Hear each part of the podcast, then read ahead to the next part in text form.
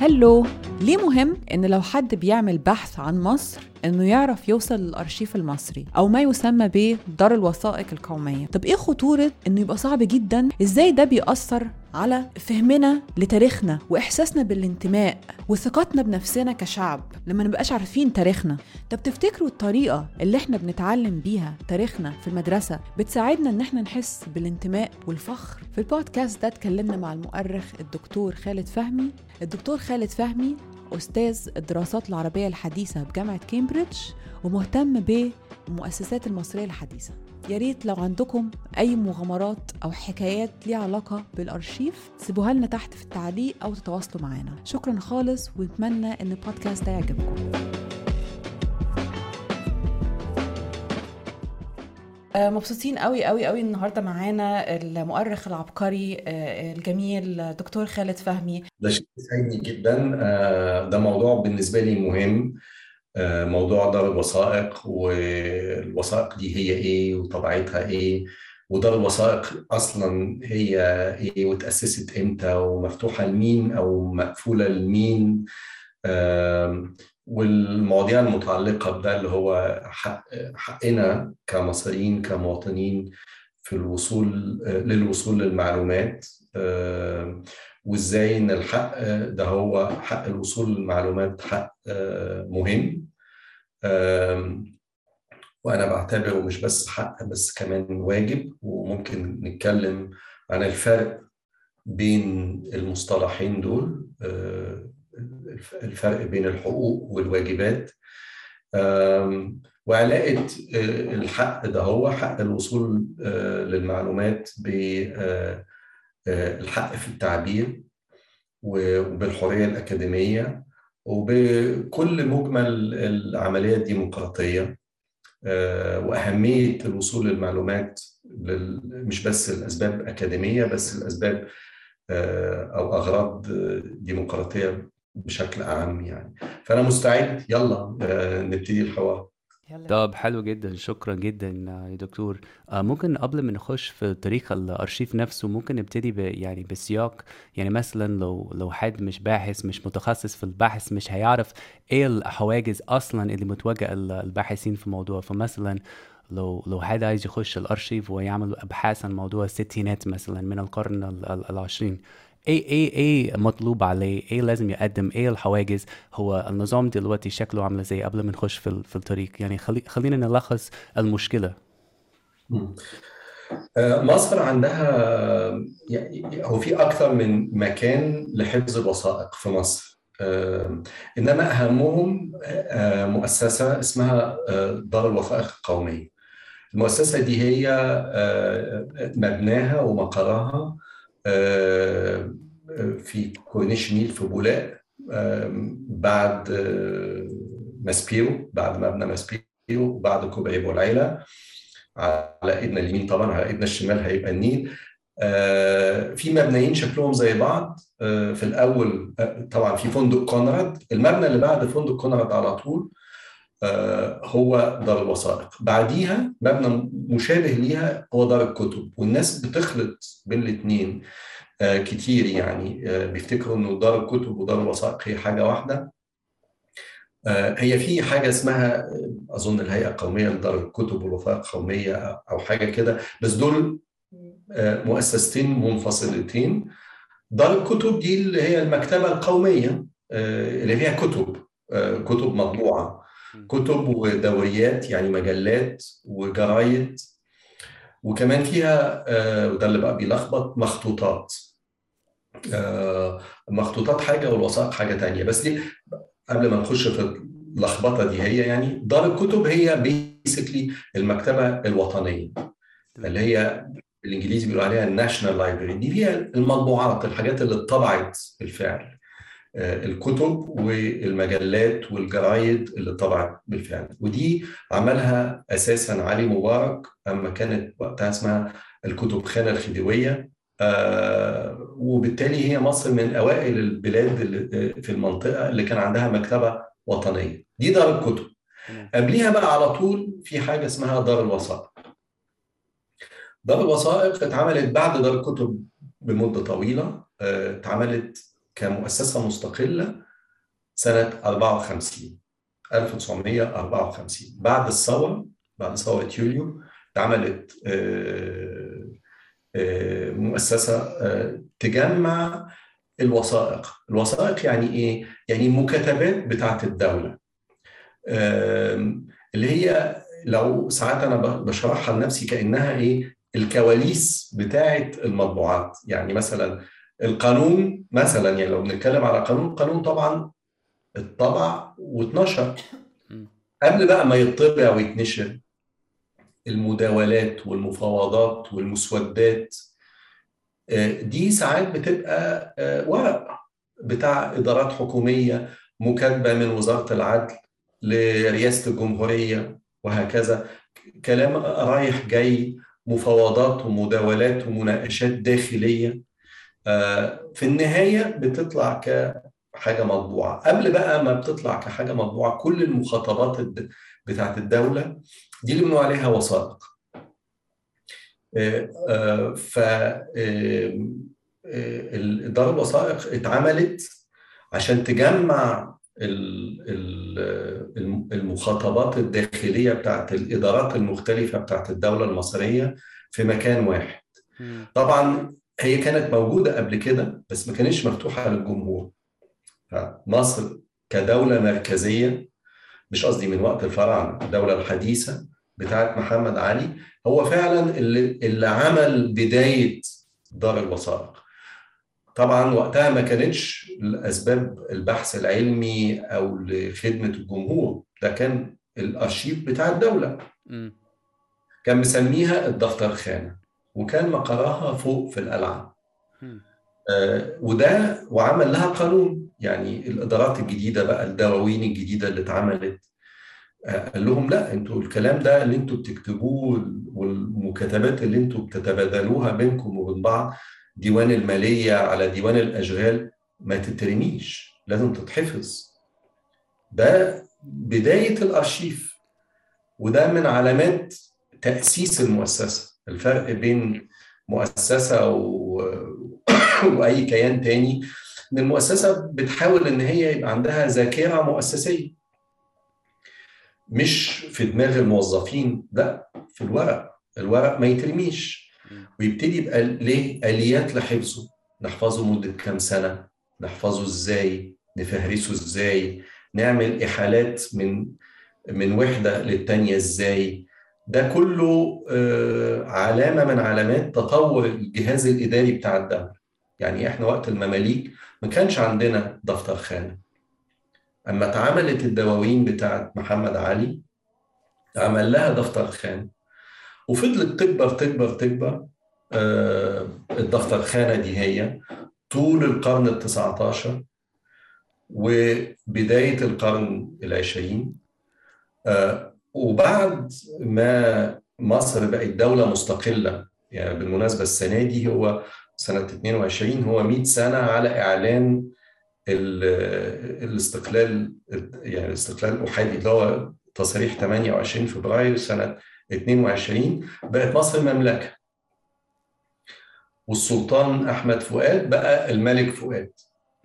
الملك فؤاد بقى مقر الحكم بتاعه في عابدين. فقرر إن هو يبتدي يعمل جوه قصر عابدين حاجة سماها دار المحفوظات الملكية. ابتدى ينقل مجموعة منتقاه من الدفتر خانة فوق في القلعة لتحت في قصر عابدين. عشان ويعزم مؤرخين هو مختارهم عشان يطلعوا على الوثائق بتاعه عيلته. عشان يكتبوا تاريخ عيلته. باستخدام الوثائق بتاعه الإدارة مش باستخدام كلام أجانب أو أو كتب لا باستخدام الوثائق اللي هي مكتبات محمد علي مكتبات عباس مكتبات خديوي إسماعيل. والوزراء بتوعهم والناس اللي تحت الوزراء والناس اللي تحت اللي تحت الوزراء اللي هي الإدارة بقى دي ملايين من المكاتبات والمراسلات ابتدى يختار منها مجموعة من الوثائق وحطها في الحاجة اللي هي سماها دي نسيت اسمها دار المحفوظات الملكية في أثر عابدين. دي كانت تبع ديوان الملكي. يعني ما ينفعش خالد كده يبقى ماشي يخش يطلع آه لازم ياخد إذن من الديوان الملكي الديوان الملكي يصرح يصرح له إن هو يخش جوه قصر عابدين ويديله وثائق هو بقى عايز يديها له. باختياره هو يعني. طبعا كتير من المكاتبات دي أصلها كان بالتركي العثماني. فاللي عمله الملك فؤاد إن جاب مترجمين ومفهرسين وأمناء مكتبة ابتدوا بقى ينظموا الموضوع ده هو. لما الثوره قامت سنة 52 قالوا لا الموضوع ده بقى مش المفروض يبقى بتاع الملك. ويختار هو المؤرخين اللي على مزاجه. ويختار أصلا من القلعة الوثائق اللي على مزاجه. إحنا هنعمل دار وثائق قومية سموها كده. قانون صدر سنة 54 بإنشاء دار الوثائق القومية. بغرض تشجيع البحث العلمي القومي واتنقلت المجموعة اللي عملها الملك فؤاد في قصر عابدين اتنقلت تاني للقلعة فوق آه بس آه مش في الدفتر خانة بقى في في في مبنى تاني اللي هو كان اللي بعد كده بقى المتحف الحربي آه فوق في القلعة. و وضموا عليها ضموا على الدفتر خانة حاجات بقى تانية كتير. أهمها الوثائق بتاعة المحاكم الشرعية. اللي كانت موجودة في الجوامع والتكايا وال... وال... يعني في كل البلد. دي طبعا مش بتاعة محمد علي ولا عيلته ولا الإدارة المركزية اللي عملها محمد علي اللي بنقول عليها دلوقتي الدولة المصرية الحديث دي قبل كده. من وقت دخول العثمانيين في مصر وفي محاكم شرعية في القاهرة وفي اسكندرية وفي السويس وفي الفيوم وفي أسيوط وفي جرجة وفي دمياط. يعني محاكم بآلاف آلاف آلاف الدفاتر متنطورة. فابتدوا يلموا يلموا ال ال ال الوثائق دي هي ويودعوها في دار الوثائق القومية دي هي. وبعدين في أوائل السبعينات اتبنى المبنى الجديد اللي إحنا شايفينه دلوقتي على كورنيش النيل في بولاق فنقلوا المجموعة اللي فوق دي هي في في القلعة نقلوها تاني تحت مش بقى في قصر عابدين إنما في المبنى الجديد اللي إحنا بنشوفه دلوقتي دار الوثائق القومية. أخيرا عشان تبقوا عارفين تسلسل الموضوع في مبنى جديد لدار الوثائق ضخم جدا وعلى طراز مهم قوي وحديث جدا بيتعمل في عين السيرة. فده جنب متحف الحضارة. فده مبنى جديد لدار الوثائق.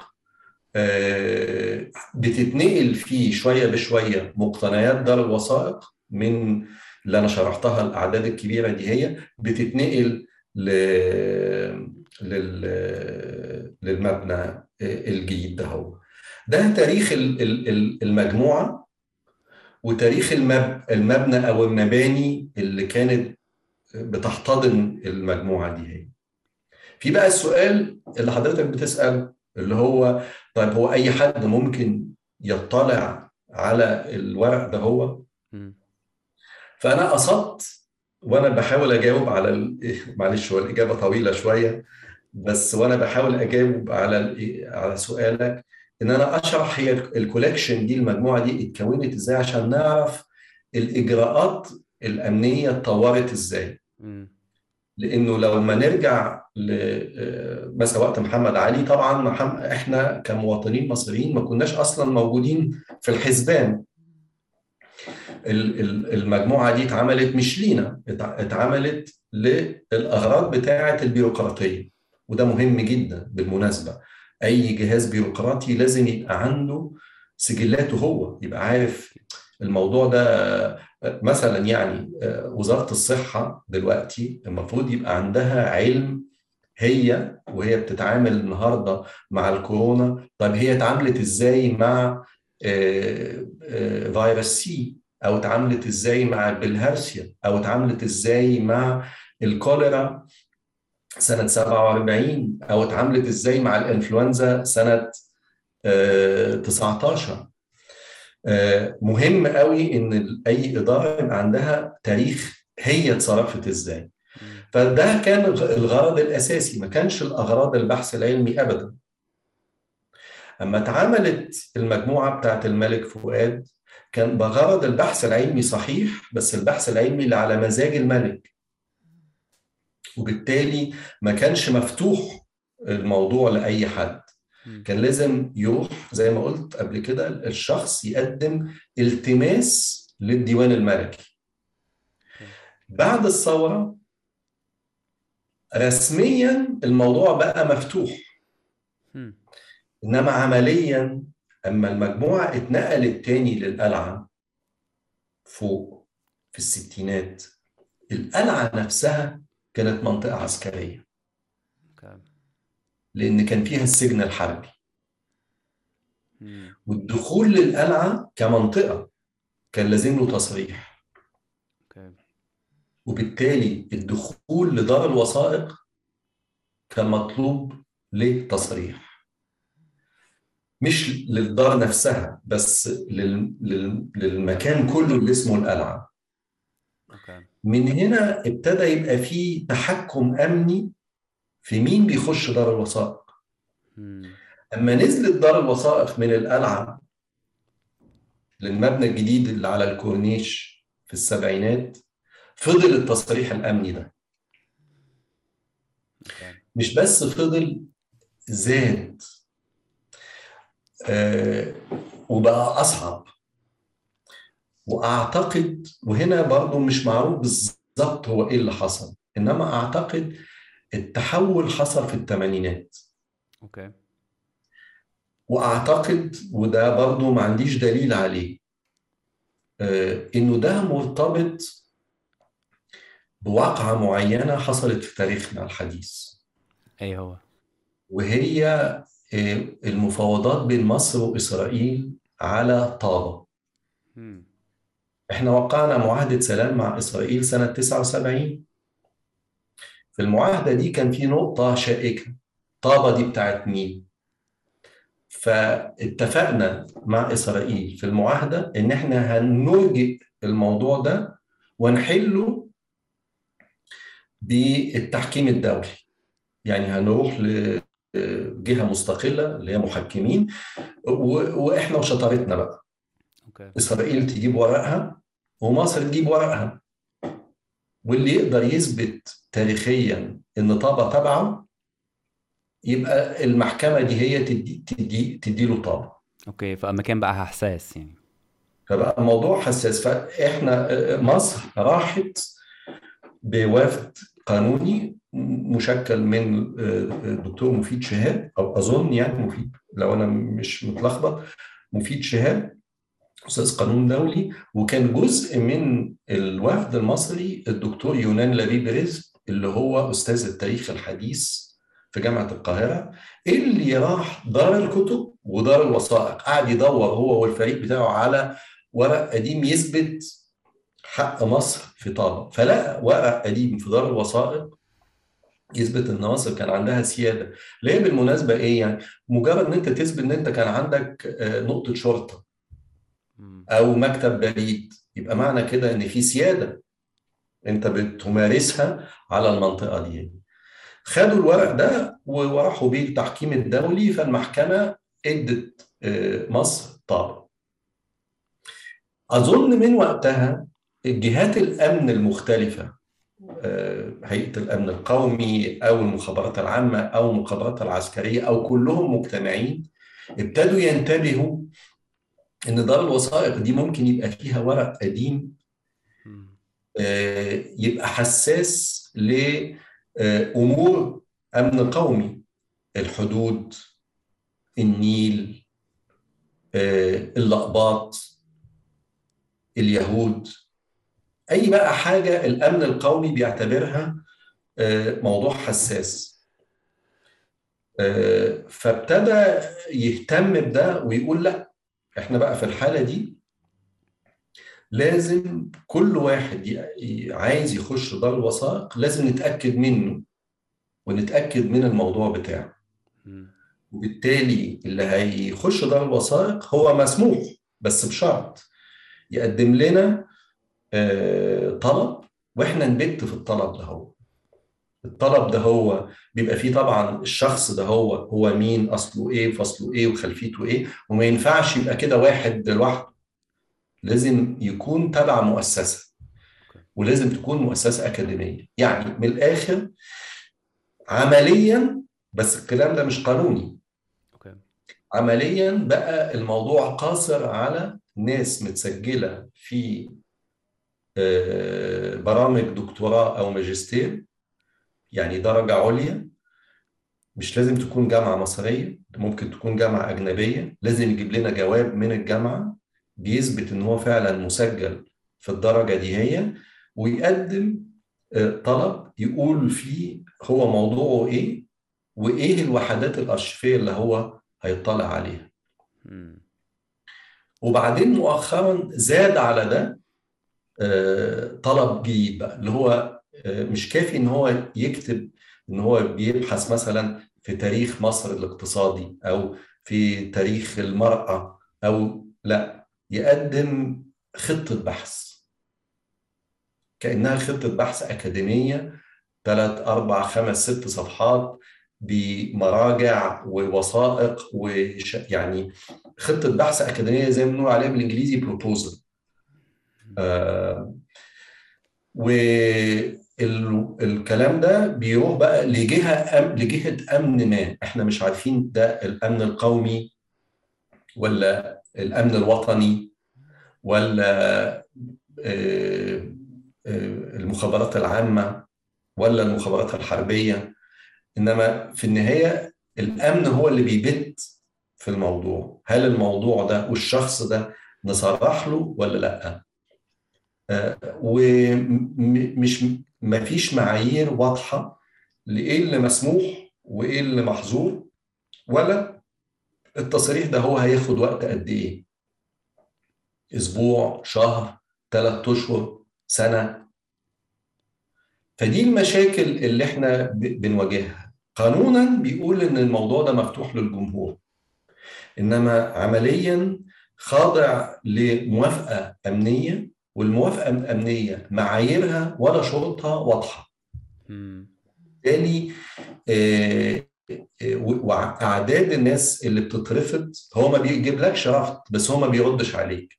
تبقى أنت قاعد مستني أسبوع شهر اتنين ستة تسعة سنة وما بيردش عليك. ما بيقولكش إن أنت ما اترفضتش وما بيقولكش لو اترفضت طب أنت اترفضت ليه؟ ولا بيقول لك ممكن تتظلم قدام مين؟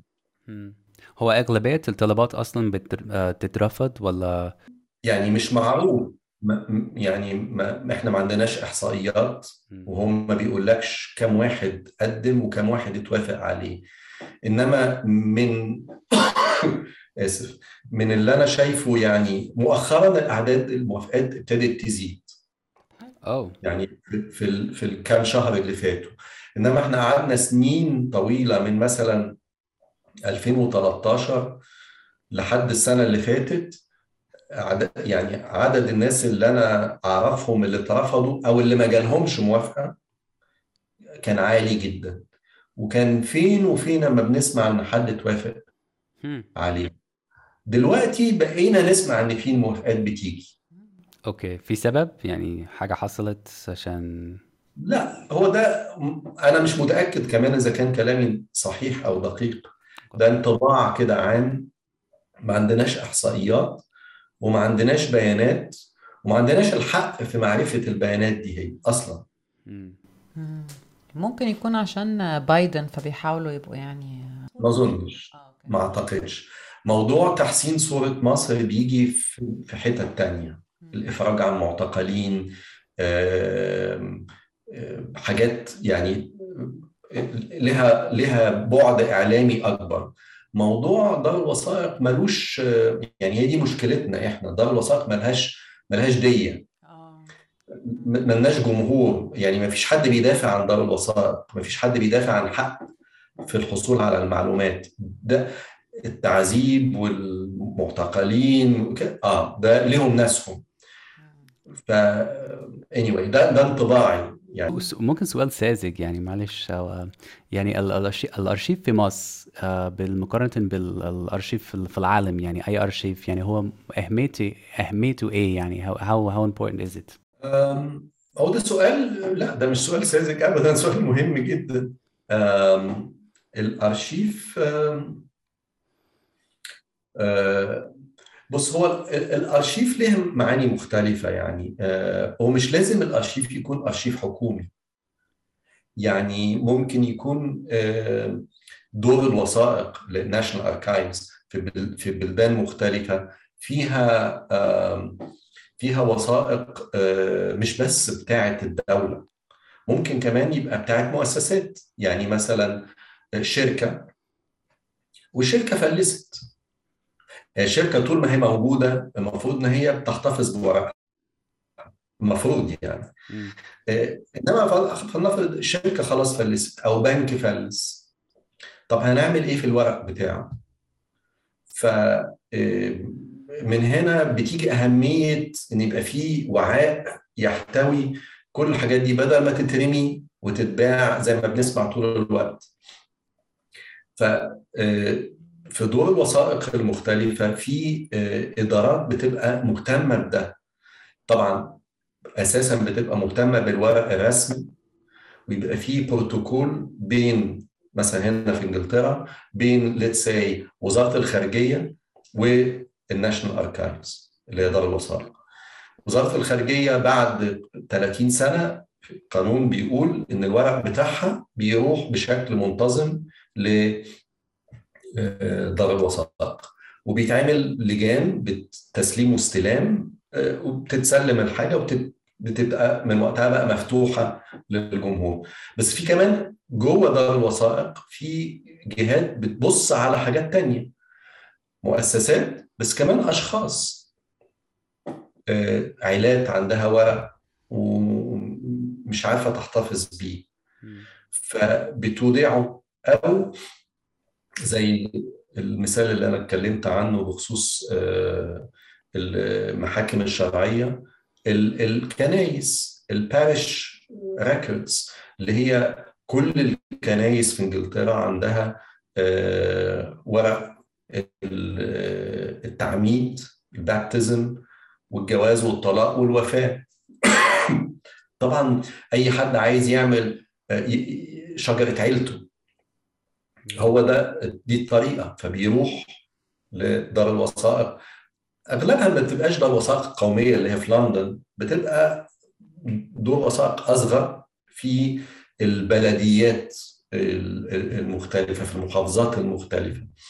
ف ده إيه أهميته؟ أهميته إنه البلد يبقى عندها آه، يبقى عندها تاريخ، يعني مثلا لو دخلنا على مش مش التاريخ ال- المتسجل من خلال المطبوعات. ده سهل، أنا ممكن أخش على آه، الأهرام ولا المصور وأقرأ الأعداد القديمة، إنما آه، آه، يعني الفرق مثلا بين إنه الأهرام النسخة النهائية اللي إحنا بنلاقيها مثلا عدد الأهرام بتاع 23 مارس سنة 46 مثلا أي تاريخ يعني. وتخيل لو ممكن الأهرام محتفظ بالأرشيف بتاعه اللي فيه مثلا سجل مجلس ال ال ال مش مجلس الإدارة بس المجلس التحرير بتاع اليوم السابق اللي قاعد يتناقش هننشر إيه بكرة. وده بيدينا انطباع الأهرام خد القرار ده إزاي؟ أو بلاش الأهرام كمؤسسة برضو في في الأرشيف الأمريكي مثلا. أظن إنه كان زمان في الموقع بتاع الأرشيف الأمريكي على الإنترنت كانوا جايبين وثيقة شيقة جدا اللي هو بداية المشروع بتاع ناسا وكالة الفضاء الأمريكية ابتدت إزاي تفكر في أبولو. تفكر في غزو القمر. طبعا إحنا عارفين إنه ده نجح في الآخر أبولو 11 في سنة 69 إنما الموضوع بدأ قبليها ب 10 سنين سنة 59 أما ابتدت الفكرة إن إحنا في الصراع مع الاتحاد السوفيتي يكون ده هدفنا. ف طبعا في تصريحات كندي قال في خطاب شهير وقف وقال مش فاكر بالظبط اللفظ يعني بس it will be the purpose of this country within 10 years. To put a man on the moon. حاجة كده مش فاكر بالظبط. ده موجود وفي فيديو حتى ليه وفي طبعا نازل في الجرايد. ناسا بقى وكالة الأرشيف الأمريكي جايب إيه؟ جايب محضر اجتماع حصل في البيت الأبيض من ناس كبار مش فاكر يعني مناصبهم كبيرة رايحين يقابلوا الرئيس الأمريكي عشان يقولوا له لازم أمريكا تتبنى مشروع لوضع بني آدم على سطح القمر ففي محضر الاجتماع. بيبتدي يقول سنة يوم كذا الساعة كذا حضر في البيت الأبيض في في المكتب البيضاوي فلان وفلان وفلان وفلان وحصل بينهم الكلام الفلاني. طبعا بالنسبة لنا ده حاجة شيقة جدا بنشوف اللي أنا مصطلح اللي بستخدمه تمام كواليس الموضوع. فمثلا لو رجعنا لمثال مصر مثلا يعني إحنا عارفين أزمة قناة السويس وأزمة السويس سنة 56 والعدوان الثلاثي. عندنا القصة دي مشهورة. تخيل بقى لو عندنا محاضر اجتماع مجلس قيادة الثورة مجلس قياده الثوره كان الحل بس مجلس الوزراء. أما عبد الناصر قعد مع زمايله وقال لهم أنا ناوي امم قناة السويس.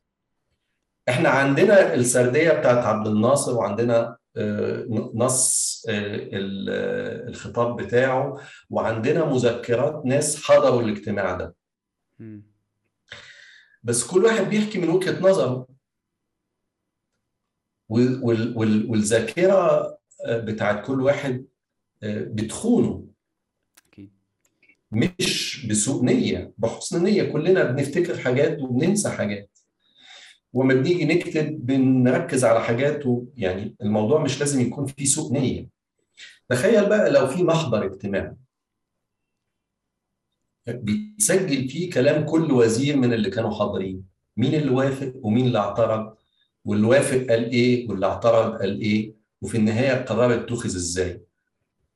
أنا مش عارف إذا كان المحضر ده موجود ولا لأ بس تخيل لو كان موجود. هو ده الوثائق اللي إحنا بنتكلم عنها لو عايزين نقارن الوثائق بتاعتنا بالحاجات التانية اللي موجودة في الشرق الأوسط إحنا مستوانا قد إيه يعني؟ ما فيش بلدان كتير يعني في المنطقة بتاعتنا في تركيا عندها دار الوثائق العثمانية. يعني أرشيف الدولة العثمانية دي كلها يعني آلاف آلاف ملايين الوثائق.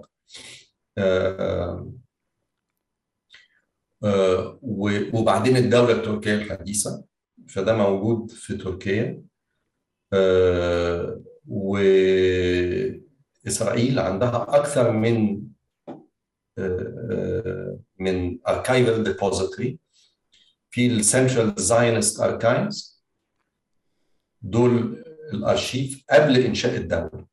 اللي هو الأرشيف الصهيوني قبل إنشاء دولة إسرائيل سنة 48 عندهم The National Archives of Israel ده اللي هو الأرشيف بعد إنشاء الدولة عندهم أرشيفات مختلفة ثانية آه بس دول الاثنين الأساسيين يعني.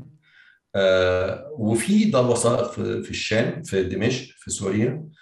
آه وفي آه دار وثائق في السعودية وفي دار وثائق في آه الأردن. بتختلف بقى الدور دي من حيث بينها وبين بعض من حيث قدمها ومن حيث طريقة تستيف الورق فيها ومن حيث درجة إتاحة مقتنياتها. فممكن تكون في دار قديمة جدا بس مقفولة أو قديمة جدا بس مش متفهرسة. يعني مشكلة دار الوثائق في في إسطنبول كان مدة طويلة جدا انها غنية جدا بس مش متفهرسة. فأنا هستفيد إيه إن أنا أخش دار وثائق فيها؟ ملايين الوثائق بس مش عارف ألاقي اللي أنا بدور عليه. فدلوقتي دار الوثائق بتاعت اللي هي بتاعت مجلس الوزراء اسمها كده Başbakanlık Arşivi.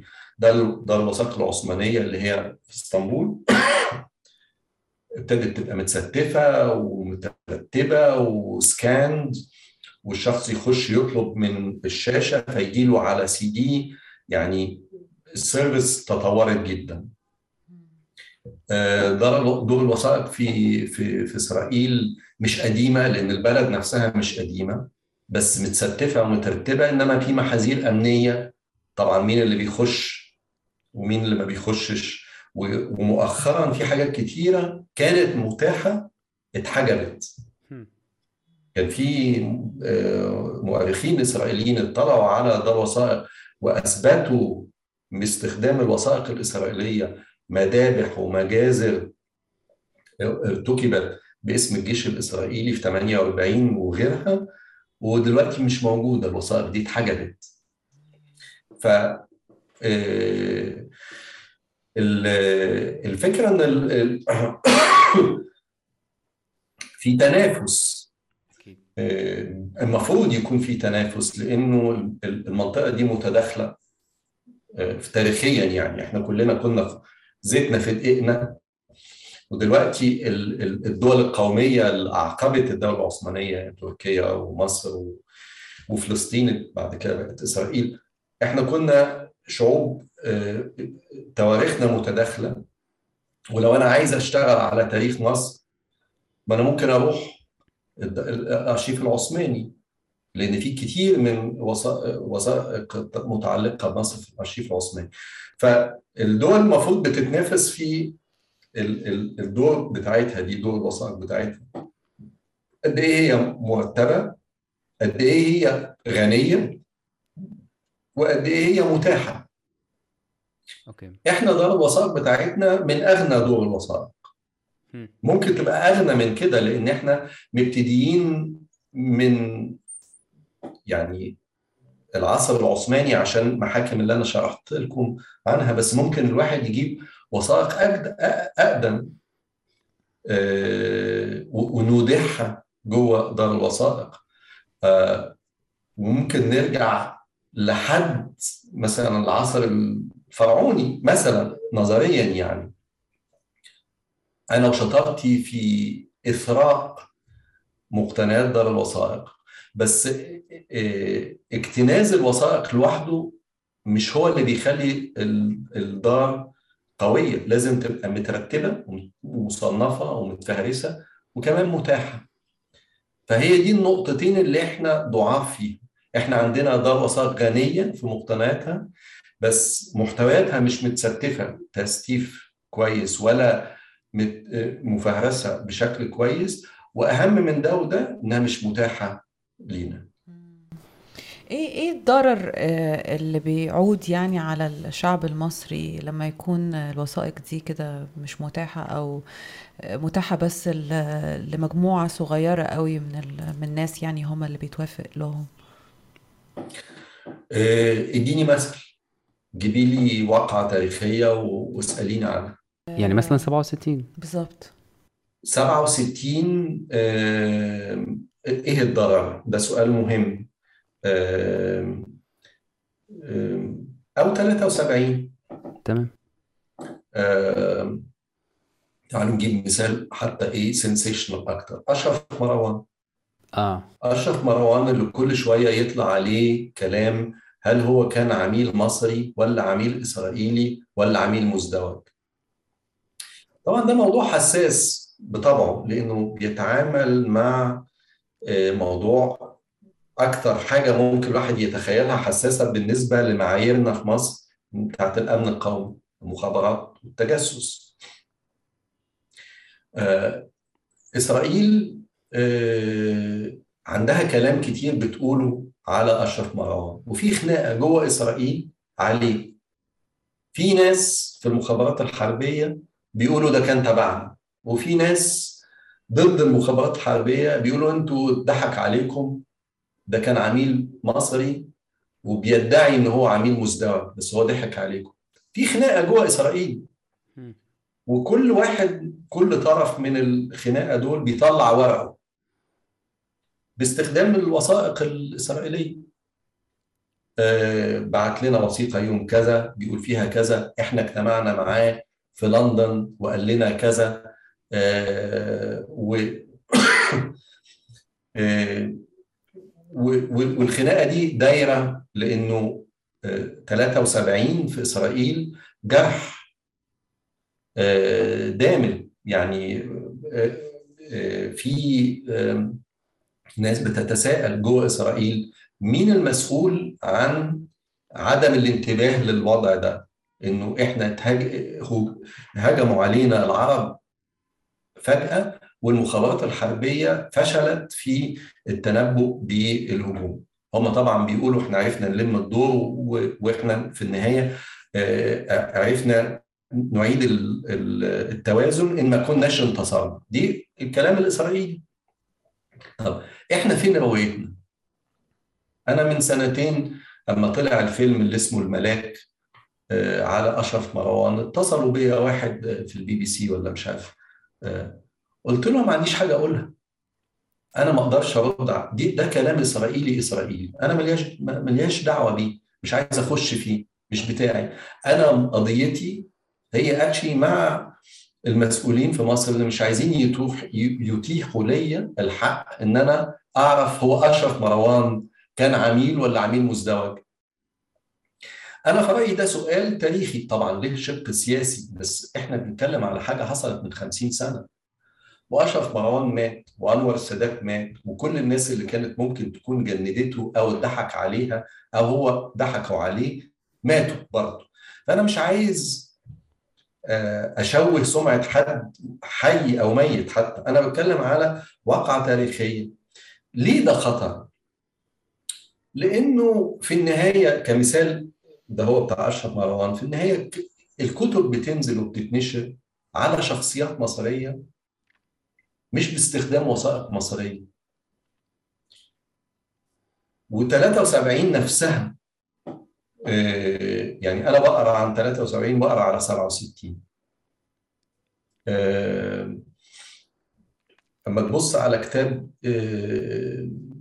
إسرائيلي أو إنجليزي نازل على حرب من الحروب دي هي تبص على قائمة المراجع تلاقي في قائمة المراجع على إسرائيل ال ال ال الحاجات اللي إحنا اتكلمنا عنها. Central Zionist Archives, the National Archives of Israel, الاركايفز بتاعت بن جويون في المستعمرة بتاعته. لستة طويلة جدا لوثائق إسرائيلية. المصادر في أمريكا لستة طويلة جدا من الوثائق الأمريكية Johnson Library في تكساس وال National Archives في واشنطن وال CIA Archives حاجات افرج عنها. تيجي بقى عند مصر اللي هي لاعب أساسي. يقول لك إيه؟ personal interview مع فلان. ف ده وده يبقى إيه؟ كتر خيره. إن هو أصلا لقى حد يكلمه فعمل معاه حديث شفوي. فالنتيجة إيه؟ النتيجة إن تاريخنا في صراعنا مع إسرائيل اللي هو أهم عدو لينا في القرن العشرين لحد النهارده. إسرائيل عدو أساسي وجودي بيهدد تهديد وجودي لكياننا كأمة. آه، ما عندناش آه، تاريخ موثق. عندنا تاريخ عندنا كتب عن صراعنا مع إسرائيل بالهبل. آلاف الكتب عشرات الآلاف من الكتب بتطلع عن نواحي مختلفة من صراعنا مع إسرائيل. بس ما فيش ولا كتاب عن أي معركة أو أي حرب خضناها مع إسرائيل مبنية على وثائق. إحنا بنبني الكلام على كلام الجرايد أو مذكرات القادة أو آه، كلام اجتماعي أفلام مسلسلات أعمال أدبية. إنما فين ال ال ال آه، محاضر الجيش آه، بتاعت الجيش المكتبات بتاعت الجيش المكتبات بتاعت الرئاسة المكتبات بتاعت المخابرات العامة. يعني هديلك برضه مثال دقيق.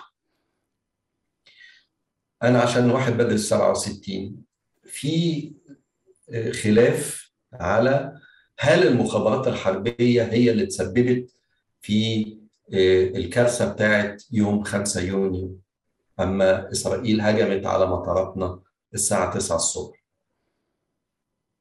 محمد فوزي في مذكراته بيقول إنه آه، المخابرات الحربية هي اللي تسببت. إنه في جايب كذا وقعه بيقولوا ان هم آه، من عمليات بالمكان في الأردن وبعت إشارة آه، بيقول إن الإسرائيليين بيهجموا عليكم دلوقتي طلعوا الطيارات بتاعتها بتاع بتاعتهم وهتوصل مصر في خلال ساعة. وبيقول إن المسؤولين في المخابرات العامة المخابرات الحربية في القاهرة ما عرفوش يفكوا الشفرة بتاعت الرسالة دي. ولو كانوا عرفوا كنا عرفنا ننقذ سلاح الطيران بتاعنا أنا بس عايز عايزكم أنتوا المستمعين يتخيلوا معانا نتيجة ده كانت هتبقى إيه. لو كنا عرفنا نلقط الرسالة دي هي ونفك الشفرة دي هي وننبه الطيارين بتوعنا وبالتالي ما تبقوش ما تبقاش الطيارات في الأرض تطلع تشتبك مع الطيارات المغيرة. ولو كنا عرفنا إن إحنا ممكن كنا هننهزم بس بدل ما نضيع سينا كلها كنا ننسحب للعريش أو ننسحب للمضايق. تخيل بقى مسؤوليتنا ومجهودنا لاستعادة الأرض اللي فقدت كانت تبقى أسهل إزاي من فقدان سينا كلها. يعني السؤال ده مش سؤال أكاديمي ده سؤال مهم جدا. تقرأ كلام محمد صادق اللي هو كان المسؤول عن المخابرات الحربية سنة 67 واللي بعد كده بقى وزير الحربية سنة 72 آه بينفي التهمه دي بيقول مش صحيح. وإن المسؤول عن التقصير ده مش إحنا. المسؤول عن التقصير ده الدفاع الجوي والطيران. إنما إحنا قمنا بمهمتنا وإحنا وجايب أدلة على ده. أنا كمؤرخ أنا دلوقتي محمد فوزي مات ومحمد صادق مات. وإحنا خلصنا من 67 ودخلنا 73 أنا بقى عايز أدرس ده بشكل علمي. وعايز إن أنا أعرف أعمل أشرح لنفسي وللقارئ بتاعي هو إيه اللي حصل. وحصل إزاي. إزاي أشتغل من غير وثائق.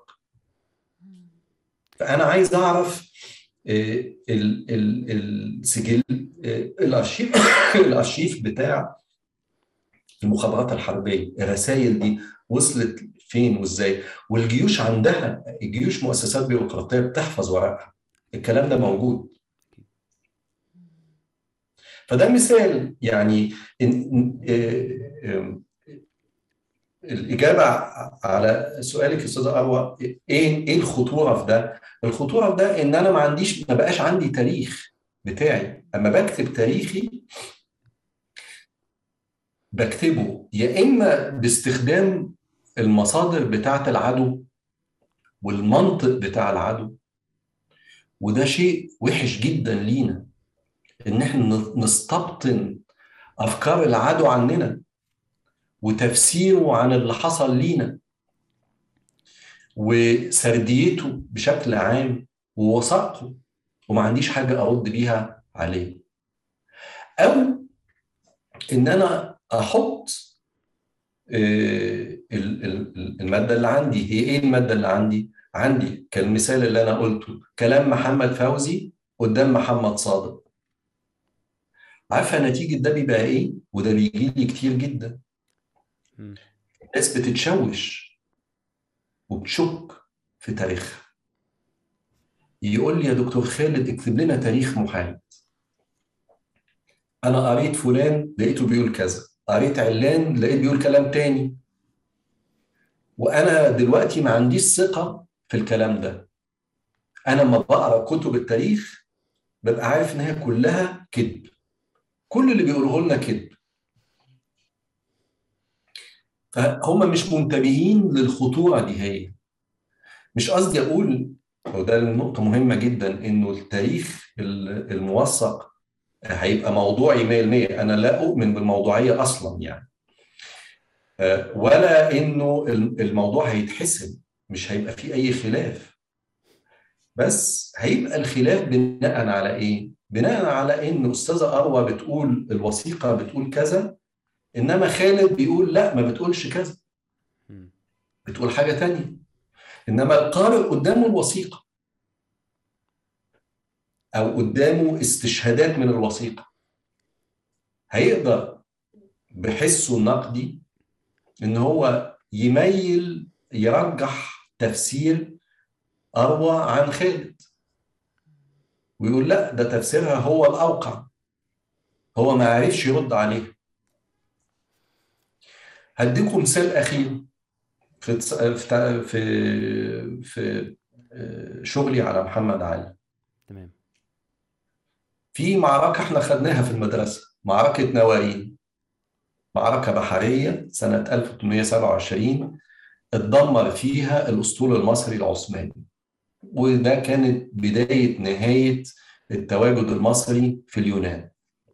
وهزيمة الجيش المصري في اليونان وانسحابه منها سنة 28 المعركة دي حصلت سنة 27 في وثيقة من محمد علي بالتركي. قبل المعركة دي بيتنبأ بيها. وبيبعت لوكيله في اسطنبول بيقول له أنا حاسس إن الموضوع مش كويس. أنا شايف بيجيلي معلومات إن الأسطول الروسي والأسطول الفرنسي والأسطول البريطاني جايين عندنا. والناس دي هي مش جاية تلعب. دول قصدهم حاجة. فأنا بنصح إن إحنا نحل الموضوع حل سلمي. ونبتدي مفاوضات مع الجماعة الاوروبيين عشان ندي اليونانيين استقلال ما. وبعدين مزود فقرة وقال أنا الحقيقة في حيرة من أمري بالتركي. لأنه حاسس إن بلدي هتروح مني. فكرة في كلمة بلدي devletim الميم الأخيرة دي في التركي هو ال possessive my state دولتي. السؤال هو دولتي كان قصده بيها مصر ولا كان قصده بيها الدولة العثمانية؟ ففي أستاذة شهيرة جدا أستاذة كبيرة جدا اسمها عفاف لطفي السيد مرسو كانت رئيسة قسم التاريخ في UCLA ورئيسة جمعية رابطة دراسات الشرق الأوسط. عندها كتاب مهم جدا على حكم محمد علي بيستشهدها بالوثيقة دي وبتقول إن هو كان قصده مصر. أنا قريت الوثيقة دي وأنا بعرف تركي فلقيت لا هو ما كانش قصده مصر هو قصده الدولة العثمانية. وقايل أسبابي هنا في تفسيرين مختلفين. طبعا التفسيرين دلالتهم كبيرة إن هو هل محمد علي كان مصري ولا كان ذو هوية عثمانية؟ يعني فده سؤال كبير مش سهل. الوثيقة مش حاسمة. هو في اللفظ ده. إنما هو السؤال هو بنفسر اللفظ ده إزاي؟ فأنا جبت الوثيقة وترجمتها كاملة وقلت ده تفسيري ليها وقلت ان فلانة الفلانية كان تفسيرها مغاير. وأنا شايف إن تفسيري هو الأصوب. في النهاية القارئ هو اللي هيحكم. ومرجعي بيني وبين القارئ هو الهامش اللي أنا حاطط فيه الوثيقة. وطبعا أنا سارد الوثيقة نفسها يعني. بس هو ده نوع الشغل الأكاديمي إن أنا الكلام مش جايبه من دماغي الكلام جايبه من وثيقة. الوثيقة يختلف عليها آه يختلف عليها. ليها أكتر من تفسير. أيوه طبعا ليها أكتر من تفسير. إنما كل واحد وشطارته إنه يقنع القارئ بإن تفسيره هو الأصوب. ده الشغل بالوثائق. لما أنا ما عندي الوثائق أصلا يبقى هختلف على الناس هناقش إيه؟ حضرتك قلت إنه يعني اللي بيخلي دار وثائق يعني غني إنه بيكون عنده حاجات كتير وحاجات دي مهمة وكمان يكون مرتب ومتفهرس وكده. حاجات بتاعتنا مش م... أنا عمري ما دخلت دار الوثائق يعني. حاجات بتاعتنا يعني بمقار... مثلا لو قارناها بمثلا بلد متحضرة يعني بلد بلد زي بلد زي مثلا إنجلترا اللي حضرتك فيها. يعني إيه الفرق؟ حاجاتنا يعني مش متنظمة إزاي يعني؟ أو مش مترتبة إزاي؟ بص مش عايز أدي انطباع وحش. إحنا عندنا الحاجات محفوظة مش متهرجلة. يعني في رفوف وفي مخازن ومتأمنة كويس. أنا عمري ما سمعت على حاجات بتتسرق من دار الوثائق. هل أسلوب الحفظ أسلم حاجة؟ لا. يعني ممكن يبقى في مشاكل درجة الرطوبة يعني الحاجات دي هي وارد إنها تكون موجودة. إنما في بقى السؤال الثاني اللي هو الفهرسة. المقتنيات دي متفهرسة كويس ولا لأ؟ هنا المشكلة إنه يعني إحنا ما عندناش فهارس كويس. ممكن نشرح آه لل... للناس يعني إيه أصلا فهرسة؟ الفهرسة إن أنا أنا عندي مثلا سجلات دفاتر مثلا بتاعه نقول إيه مصلحة ال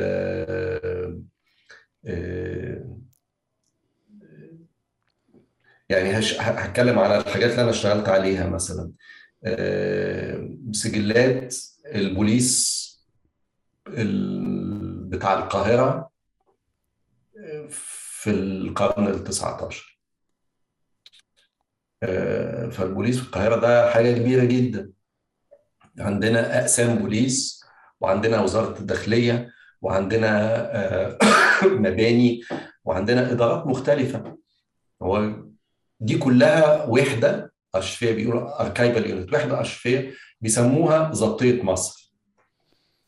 اسمها كده وقتها. ما كانش قبل ما يبقى اسمه قسم شرطة كان اسمه توم وقبل ما اسمها الشرطة كان اسمها الضبطية. ده أول مشكلة. دي أول مشكلة. ما حدش بيقول لي. ما حدش بيقول لي إنه اللي أنا بدور عليه دلوقتي اللي هو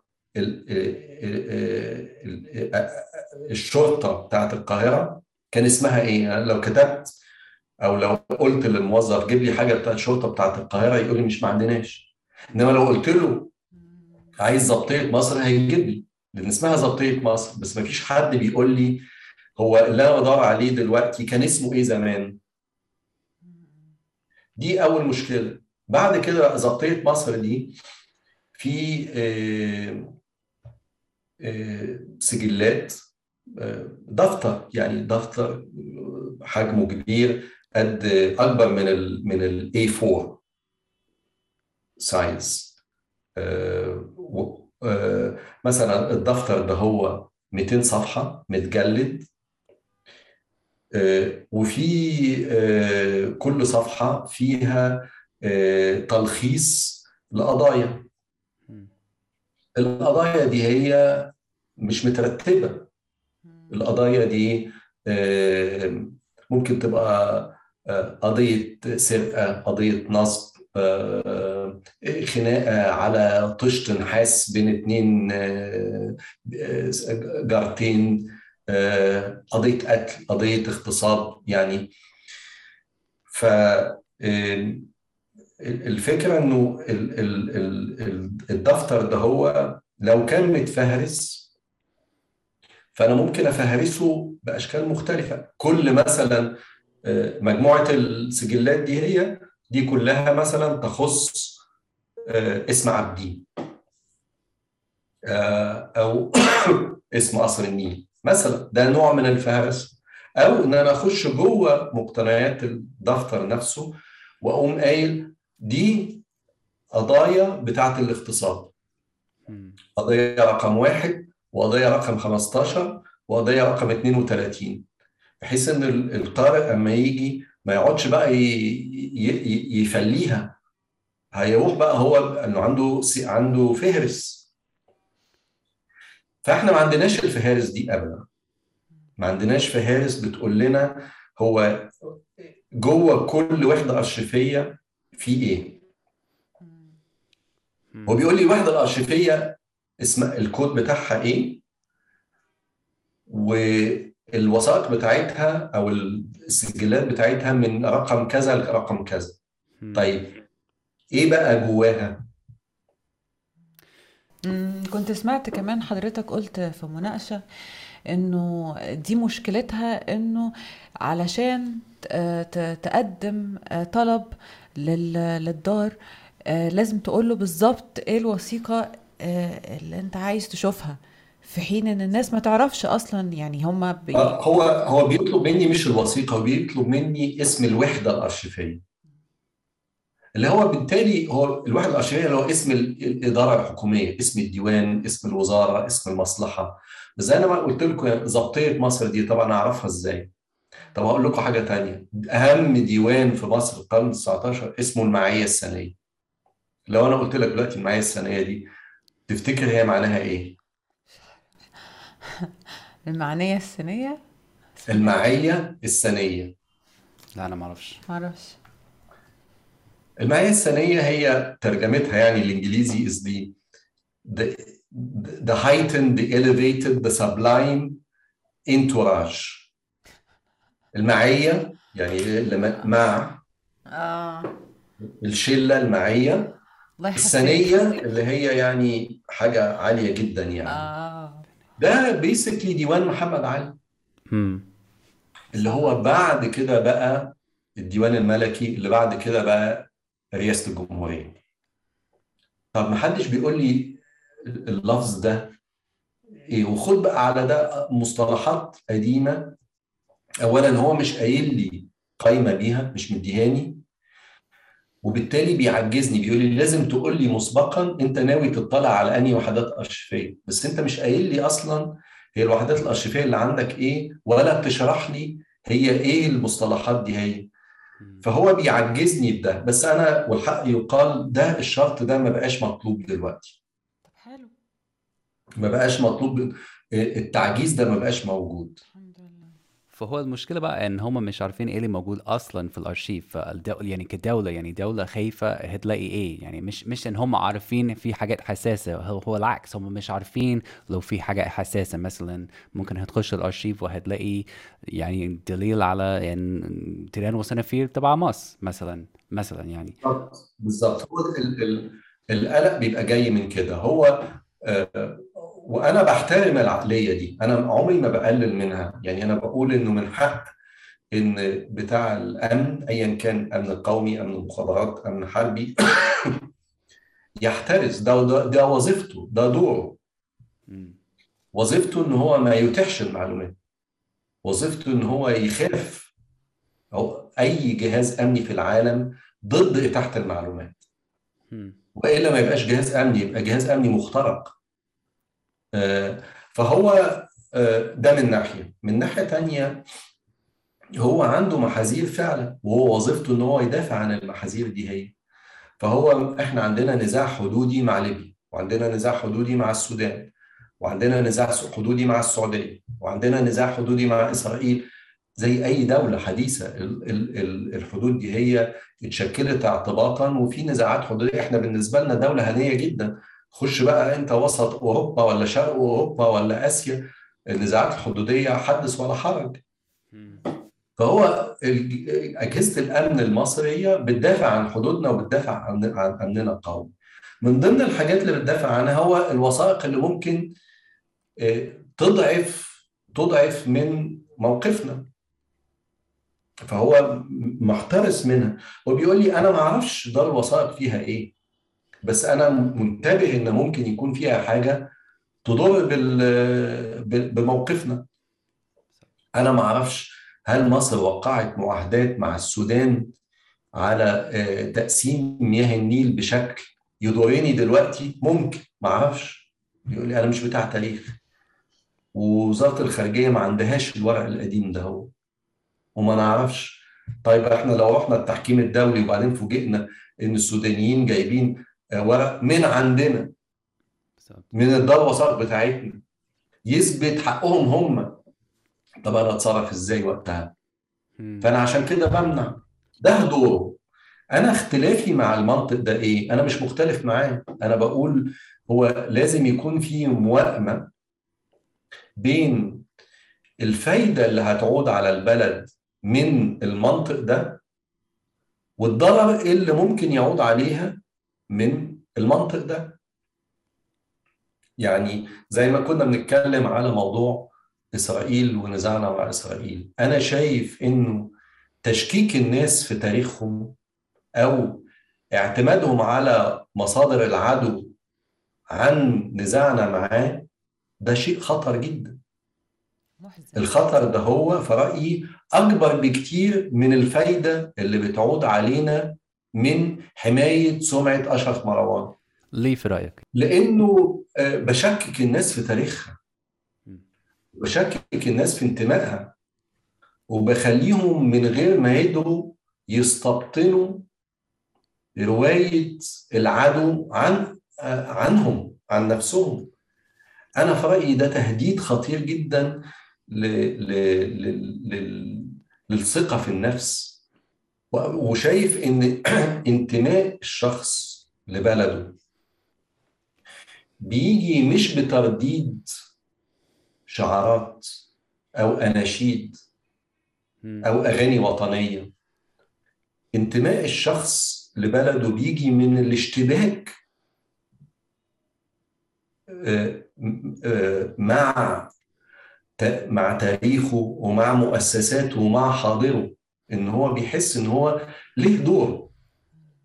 مش لازم يكون دور كمسؤول في الدولة بس ليه دور كمواطن. أكيد. الدور ده آه، آه، بي- بيلعبوا إزاي المواطن؟ بيلعبوا إنه بيحس إن هو آه، المؤسسات دي بتاعته. ويخاف عليها. وزي ما أي حد بيبقى بيمتلك حاجة خايف عليها بيساهم فيها ويتعب مش بس بيتلقى قاعد آه، على في البيت بيقلب في محطات الراديو أو بيقلب في محطات التلفزيون لا مش بس كمتلقي آه، ال- التعب هو اللي بيربي الانتماء. التعب الفكري هو اللي بيربي الانتماء. في رأيي أعمق بكتير من المتلقي اللي بيردد. ف وده منطق مختلف. أنا أنا طبعا يعني أنا هكون أول من يتفق إن ده مش. مش المنطق السائد الساري والسائد عن الانتماء بيجي منين. إحنا عندنا منطق عن الانتماء اللي بيجي من أجهزة توعية وأجهزة رقابة بتوعي الشعب وترشده. ده من الستينات. أنا شايف إن إحنا رحنا في داهية نتيجة المنطق ده. شايف إنه ممكن الواحد يفكر في في منطق مختلف للانتماء. مبني على إشراك المواطن في مسؤولية المواطنة. مسؤولية المواطنة دي ممكن تكون إن أنا أروح أنتخب مرة كل خمس سنين وأقعد في البيت حاطط رجل على رجل أو إن أنا أقرأ كلام جرايد يلخبط لي دماغي أو إن أنا أعمل مؤسسة وأشارك فيها. أو إن أنا أفكر بشكل نقدي إن أنا أشتبك مع الأمر مع الشأن العام. هنا المواطنة بتبقى عشان كده بقول ده واجب مش حق. أنا ميال أكتر للكلام عن واجبات المواطن مش حقوقه. بس واجباته كإيه؟ واجباته في المشاركة في الاشتباك في الاختلاف. مش في الانصياع مش واجباته ك ك ك كمواطن مطيع بس واجباته كمواطن مشتبك متمسك بحقوقه وبواجباته وبيشارك طول الوقت. والأرشيف بالمعنى العام ده اللي هو المعلومات إن أنا عايز معلومات عشان أعمل عليها عقلي وأفكر مين المسؤول؟ وممكن يكون المسؤول أنا. أنا اللي أنا اللي تقاعست. أنا اللي فرطت في حقي في حقي. ممكن. أنا ك... أنا كشعب. هو دلوقتي بتعمل بحث عن 67 بالذات صح؟ ف يعني هو طبعا دلوقتي تعتمد على مصادر إيه؟ يعني بتقول إن هو مستحيل لو عايز تجيب أي حاجة من دار الوثائق يعني بالنسبة ل 67 ده مستحيل 100% أو هل في اي طريقه أو هل في وقت الوصول على معلومة تنتهي في في الزمن معين وأي حاجة بعديها مستحيل إيه يعني ال ال ال الكلام الح عن الحاجات الحديثة دي بتشتغل إزاي؟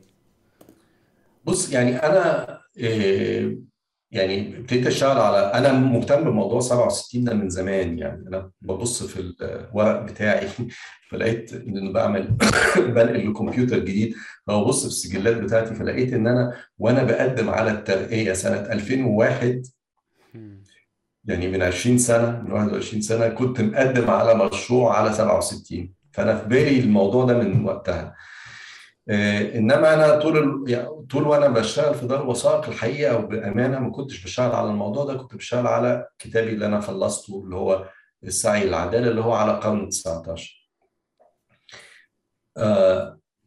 دار الوثائق فيها شوية حاجات على 67 مش ما فيهاش. في وحدة حتى اسمها أوراق المشير في في دار الوثائق. إنما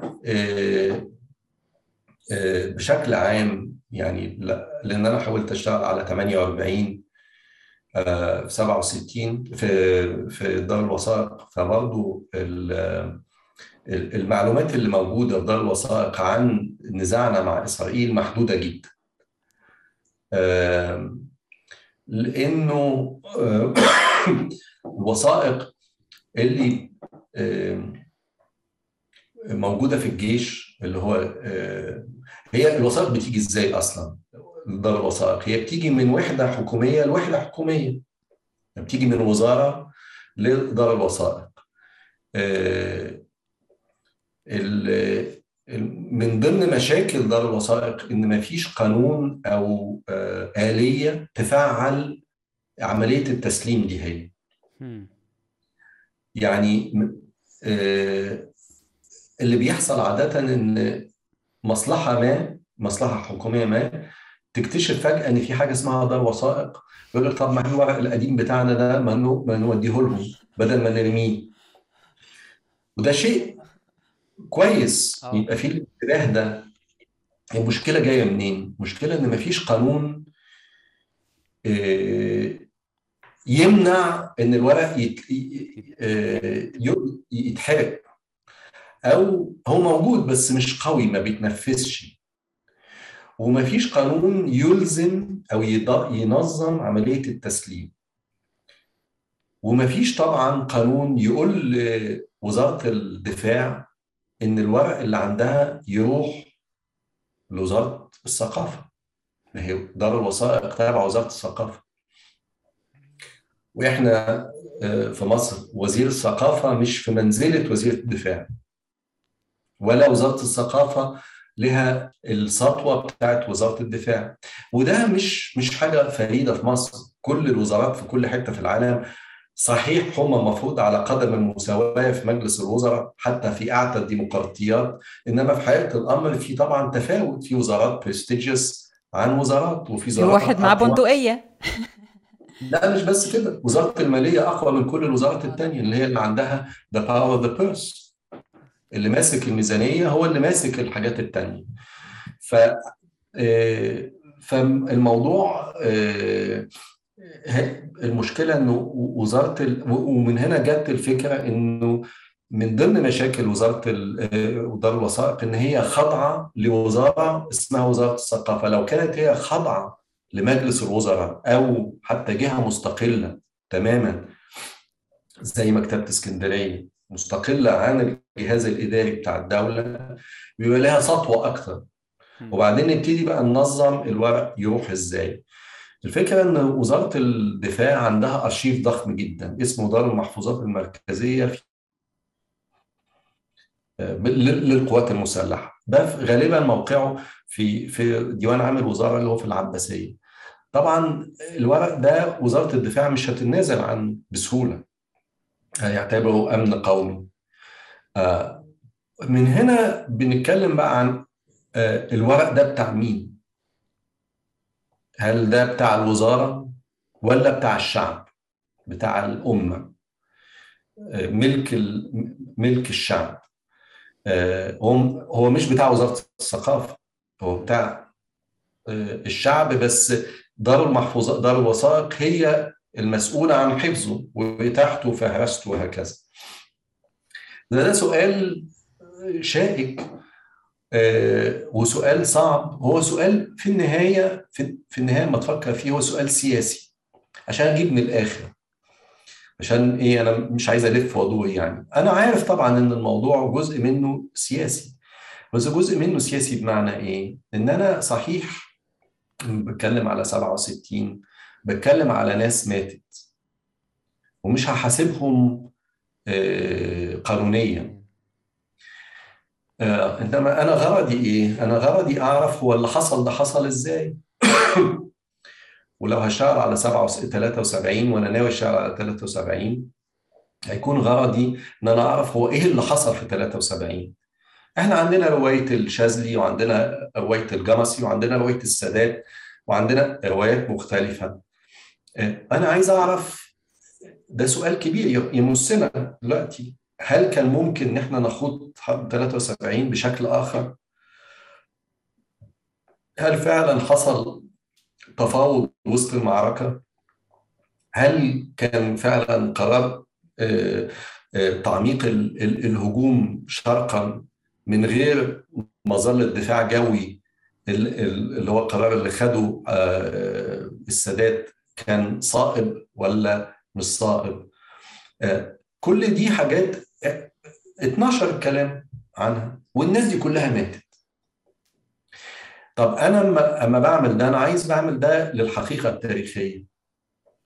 بس بأمانة أنا عايز أعمل ده لسبب سياسي كمان. أنا عايز أعمل ده إيه هو السبب السياسي؟ السبب السياسي هو السبب اللي أنا اتكلمت عنه. أنا من حقي ومن واجبي إن أنا اسائل القاده بتوعي. الراحلين منهم بس كمان الأحياء. هو ده مربط الفرس. أنا في رأيي هم ما بيصرحوش لينا بالبحث مش عشان عايزين يحموا سمعة أشرف مروان. لا هم مش عايزين يسمحوا لينا إن إحنا نمارس الحق ده. مش عايزين يسمحوا لينا إن إحنا يبقى عندنا الحق إن إحنا نسائل القادة بتوعنا والمسؤولين بتوعنا. هم بيعملوا اللي بيعملوه إزاي؟ ففكرة الحق في المعلومات معناها إيه؟ السياسي معناها إيه؟ معناها حاجتين. إن المواطن من حقه إنه يعرف الحكومة بتاعته بتعمل إيه.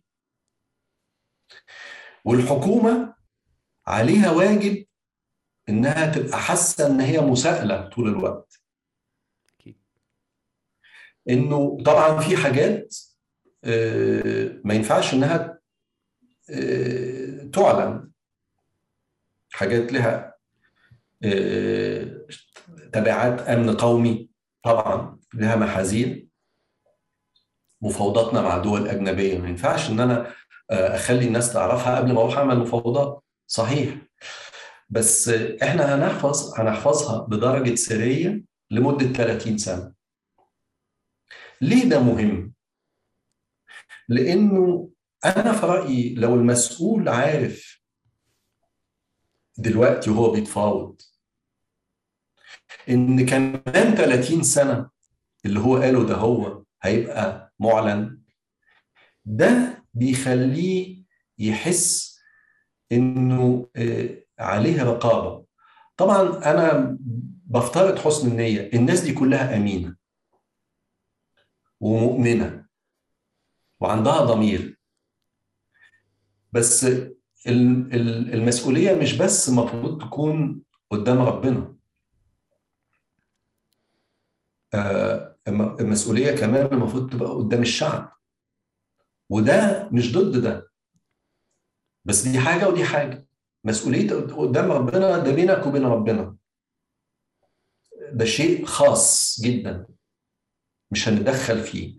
ولا هنكفر حد ولا هن ولا هنزيد من إيمان حد. ده موضوع خاص يتعلق ب آه، يعني المسؤول اللي بيطلع يقول أنا في كل تصرفاتي بفكر في في يوم الحساب. ماشي. بس شيء ما يعنيش ده شيء يعنيك انت. أنا عايزك تفكر في أنا. أنت تفكر في ربنا ده موضوع ماشي كويس بس ده يخصك انت ما يخصنيش. الشيء اللي يخصني إن أنا عايز عايزك تفكر فيا وتكلمني أنا مش تكلم ربنا. تكلمني أنا كلمني مش تكلم ربنا بس كلم ربنا آه ماشي بس كمان كلمني أنا كمان. هتكلمني إزاي بالحتة دي هي؟ إن أنت يبقى في حق الحصول على المعلومات ولو بعد حين. بعد 20 سنه تعالوا بقى نتكلم 20 30 50 100 سنة ماشي. بس الأصل إيه؟ الأصل إن المعلومات دي هي مش بتاعتك. الأصل إن الحق إن الشعب عنده الحق في مراقبة أعمالك ولو بعد حين. فرأيي لو القاعدة دي آه، رسخت والناس استبطنتها الناس هتمارس حقها في القراءة التاريخية الواعية والمسؤولين في رأيي هيستبطنوا إن أعمالهم دي هي اللي بي اللي بيعملوه وراء آه، آه، آه، أبواب مغلقة. هيبقى مفتوح لل... لل... لل... للناس بعد كده. يعني من باب الفضول يعني عشان إحنا كنا بنتكلم عن 67 لو الحاجات دي كانت متاحة إيه أكتر حاجة كنت يعني عايز تبص عليه اللي مش موجود دلوقتي اللي يم- يمكن يكون مفيد بالنسبة ل ل- معرفتنا عن الحرب؟ ده سؤال حلو.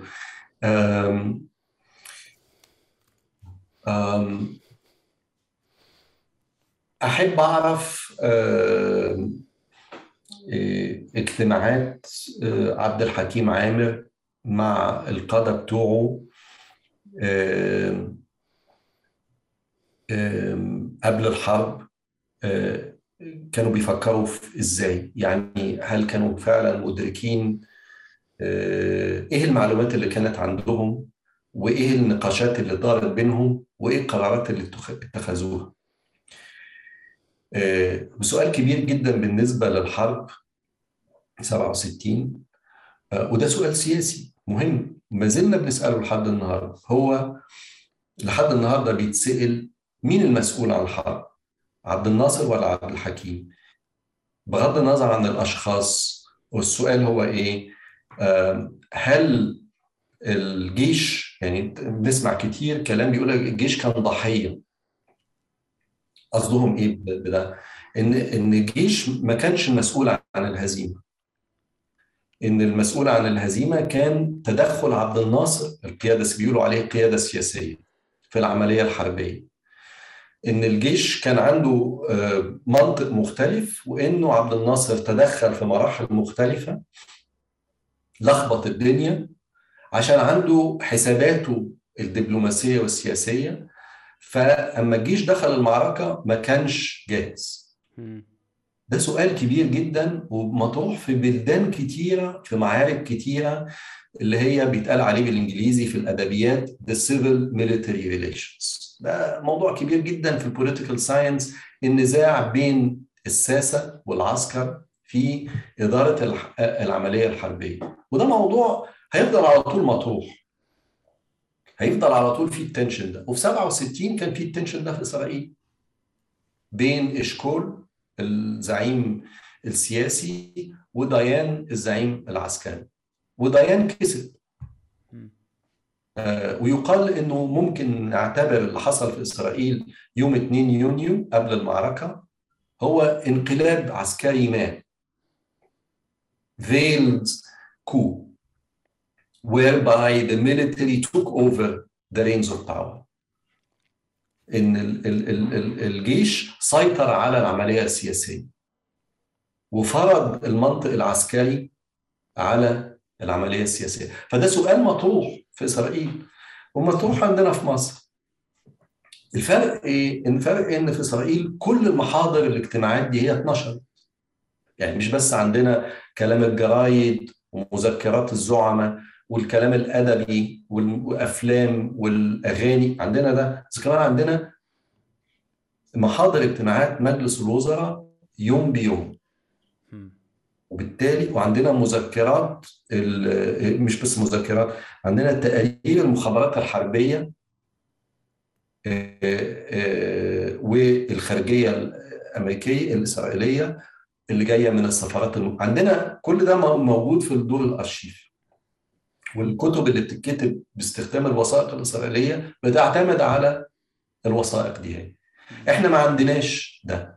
عندنا اجتماع مثلا شهير جدا حصل يوم 2 مايو يوم 2 يونيو بين عبد الناصر والقادة العسكريين كلهم في مقر القيادة آه، العامة في في مدينة ناصر. الاجتماع ده كتب عنه كتير. اللي كتبوا عنه مختلفين. عبد الناصر يوم 23 يونيو يوليو بعد الحرب في عيد الثورة بيكاشف الشعب بيكاشفنا إحنا وبيقول لنا يا جماعة أنا رحت لهم في القيادة يوم 2 يونيو وقلت لهم إن إحنا هيهجموا علينا الإسرائيليين يوم 5 يونيو وما عملوش حاجة. فبالتالي هو بيقول دي مش مسؤوليتي أنا تنبأت وقلت لهم وهم طبعا قبل ما نسأل السؤال طيب ما أنت رئيس الدولة؟ يعني مش مش مش الناس دي أنت اللي جايبهم؟ يعني يعني يعني إيه أنا قلت لهم وهم؟ طب أنا كشعب أنا أروح فين بقى؟ يعني ده السؤال أنا بسأله لنفسي. طب أنا بقى يعني أروح أنا بروح لك أنت يقول لي تقول لي مش أنا المسؤول دول هم. أروح لهم يقول لك آه، مش إحنا المسؤولين ده هو اللي غير خططنا. طيب أنا بقى كمسؤول كشعب أروح فين؟ طالما إن أنا بدفع الثمن لحد النهارده.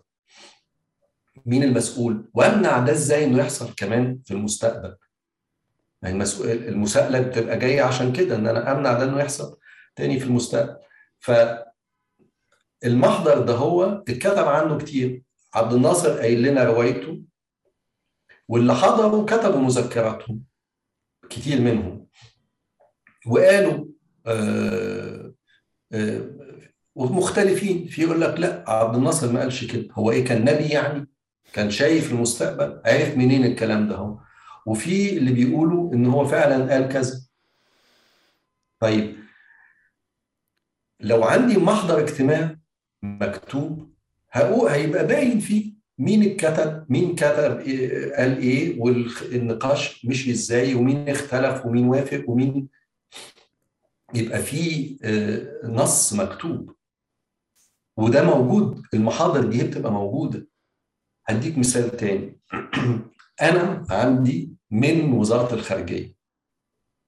مسود حد مسؤول في وزارة الخارجية من خمس سنين آه، صور لي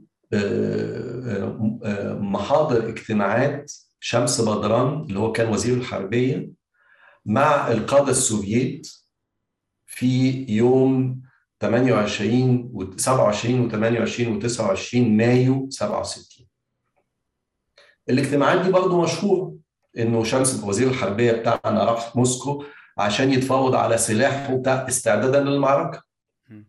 و12 عنها كتير. ال 12 أنا شايفه مختلف عن اللي أنا شايفه قدامي. المحضر موجود. موجود فيه 30 صفحة. اجتماعات مختلفة خمس اجتماعات مع وزير الدفاع السوفيتي مع وزير الخارجية مع رئيس الوزراء. موجود الكلام ده. شمس بدران كلامه موجود وشخصيته بتبان. أو بالنسبة لي يعني بقدر أشوف بين السطور هو بيحاول يقول إيه قدراته التفاوضية إيه؟ ذكائه وصل لفين؟ هو يعني إيه ف إيه بس الكلام اللي هو موجود غير اللي بنشوفه في الكتب. مختلف.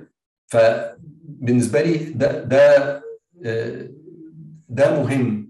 وخد بقى من ده كتير. يعني لا ممكن أجيب لك أمثلة كتيرة جدا على حاجات يا ريت كنت ألاقيها. تفسر لي اللي حصل. اديك مثال أخير برضو على 67 تمام.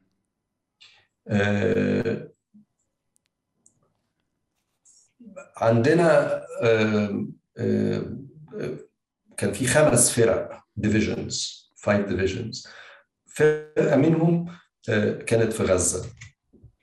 قائدها كان قبل كده القائد العسكري لقطاع غزة. إسرائيل أسرته اسمه عبد المنعم الحسين. يوم خمسة. وصورته. photographs وفيديو عندنا على يوتيوب ممكن تلاقيه. دور على عبد المنعم الحسيني في غزة هتلاقي مشهد استسلامه okay. وهو بيوقع. وبعدين متصور بعد كده في صورة كده يعني مش لطيفة مقعدينه على الأرض يعني مربع على الأرض في حين عبد المنعم الحسيني ده هو قاتل ببسالة قبل أسره. صحيح مش مدة طويلة بس لمدة يوم بحاله كان في قتال شرس. هو وال... وقبليه كمان الفرقة الثانية الفلسطينية فرقة 20 أنا عايز السجلات دي هي. عايز سجلات الفرقة دي هي. أنا مش عايز بس صورته وهو مهان بعد استسلامه. هنا ده الفرق بين إن أنا أكتب تاريخ الحرب باستخدام الصور والوقائع والوثائق والمصادر الإسرائيلية وإن أنا بتكلم عن جيش انهزم صحيح بس انهزم بشرف.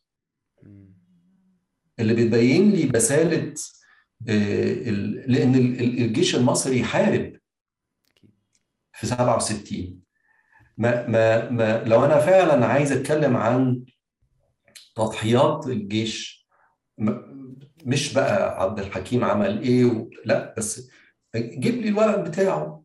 وفي بطولات حتى في 67 الطيارين وال... وفرق الدبابات و... وال... والجنود اللي على الجبهة. في في قصص عظيمة ل... ل... لناس حاربت فعلا آخر قطره دم أنا عايز اتكلم عنها بس مش بشكل ادبي عايز اتكلم عنها باستخدام الوسائط بتاعه الجيش. آه يعني إزاي الواحد يوصل يعني لمصر للمصريين يعني إن ده يبقى مفيد مفيد لينا يعني. إن إحنا كمان من حقنا إن إحنا نتسمع السردية بتاعتنا تتسمع ده مهم. حاجة يعني حاجة صعبة. آه هو صعبة لأنه إحنا مفتقدينها فمش قادرين نتخيل حاجة مش في إيدنا لسه. آه، فهو فعلا صعب. أنا اللي بحاول أعمله في شغلي إنه آه، آه، يعني بجيب الوثائق بستشهد بيها. يعني حتى كتابي الجديد عامل فيه ملحق من يمكن 20 وثيقة عشان أدي للناس أمثلة. إحنا بنتكلم على إيه؟ وثائق مختلفة يعني كلها حاجات يعني آه، آه، حاجات إدارية على آه، نظام الصحة العامة وفي القرن 19 يعني كله على القرن 19 بس جايب جايب مجموعة كبيرة من الوثائق. وطبعا في الكتاب نفسه بستشهد كتير بجيب كوتيشنز من وثائق عشان الناس يعني القارئ وبحط طبعا في الهامش في كل مرة بجيب في الهامش الكلام اللي أنا جبته منين الوثائق دي آه، أصلها إيه وكده عشان اللي عايز يراجع ورايا يلاقي ال- الوثائق.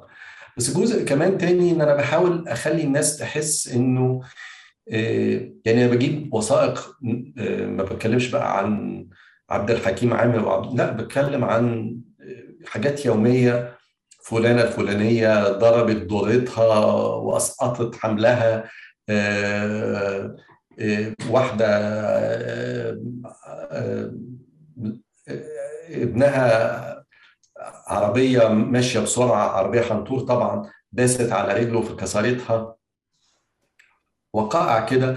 عشان أفهم الناس إن ده ده تاريخنا إحنا إحنا. يعني لما بنتكلم على التاريخ مش لازم نبقى بنتكلم بس عن النخبة والقادة اللي قاعدين في لا التاريخ برضه هو تاريخ الشعبي اليومي الحياة اليومية وده مهم برضه. يعني إن إحنا نعرف إحنا جينا منين يعني. وده بيبان برضه من الوثائق. ناس أسماء عادية وقائع يومية الناس ممكن إن هي تقراها فتلاقي نفسها فيها. آه و... و... ويبتدوا يفكروا انه إن ممكن الكتاب التاريخ يتكتب بشكل تاني.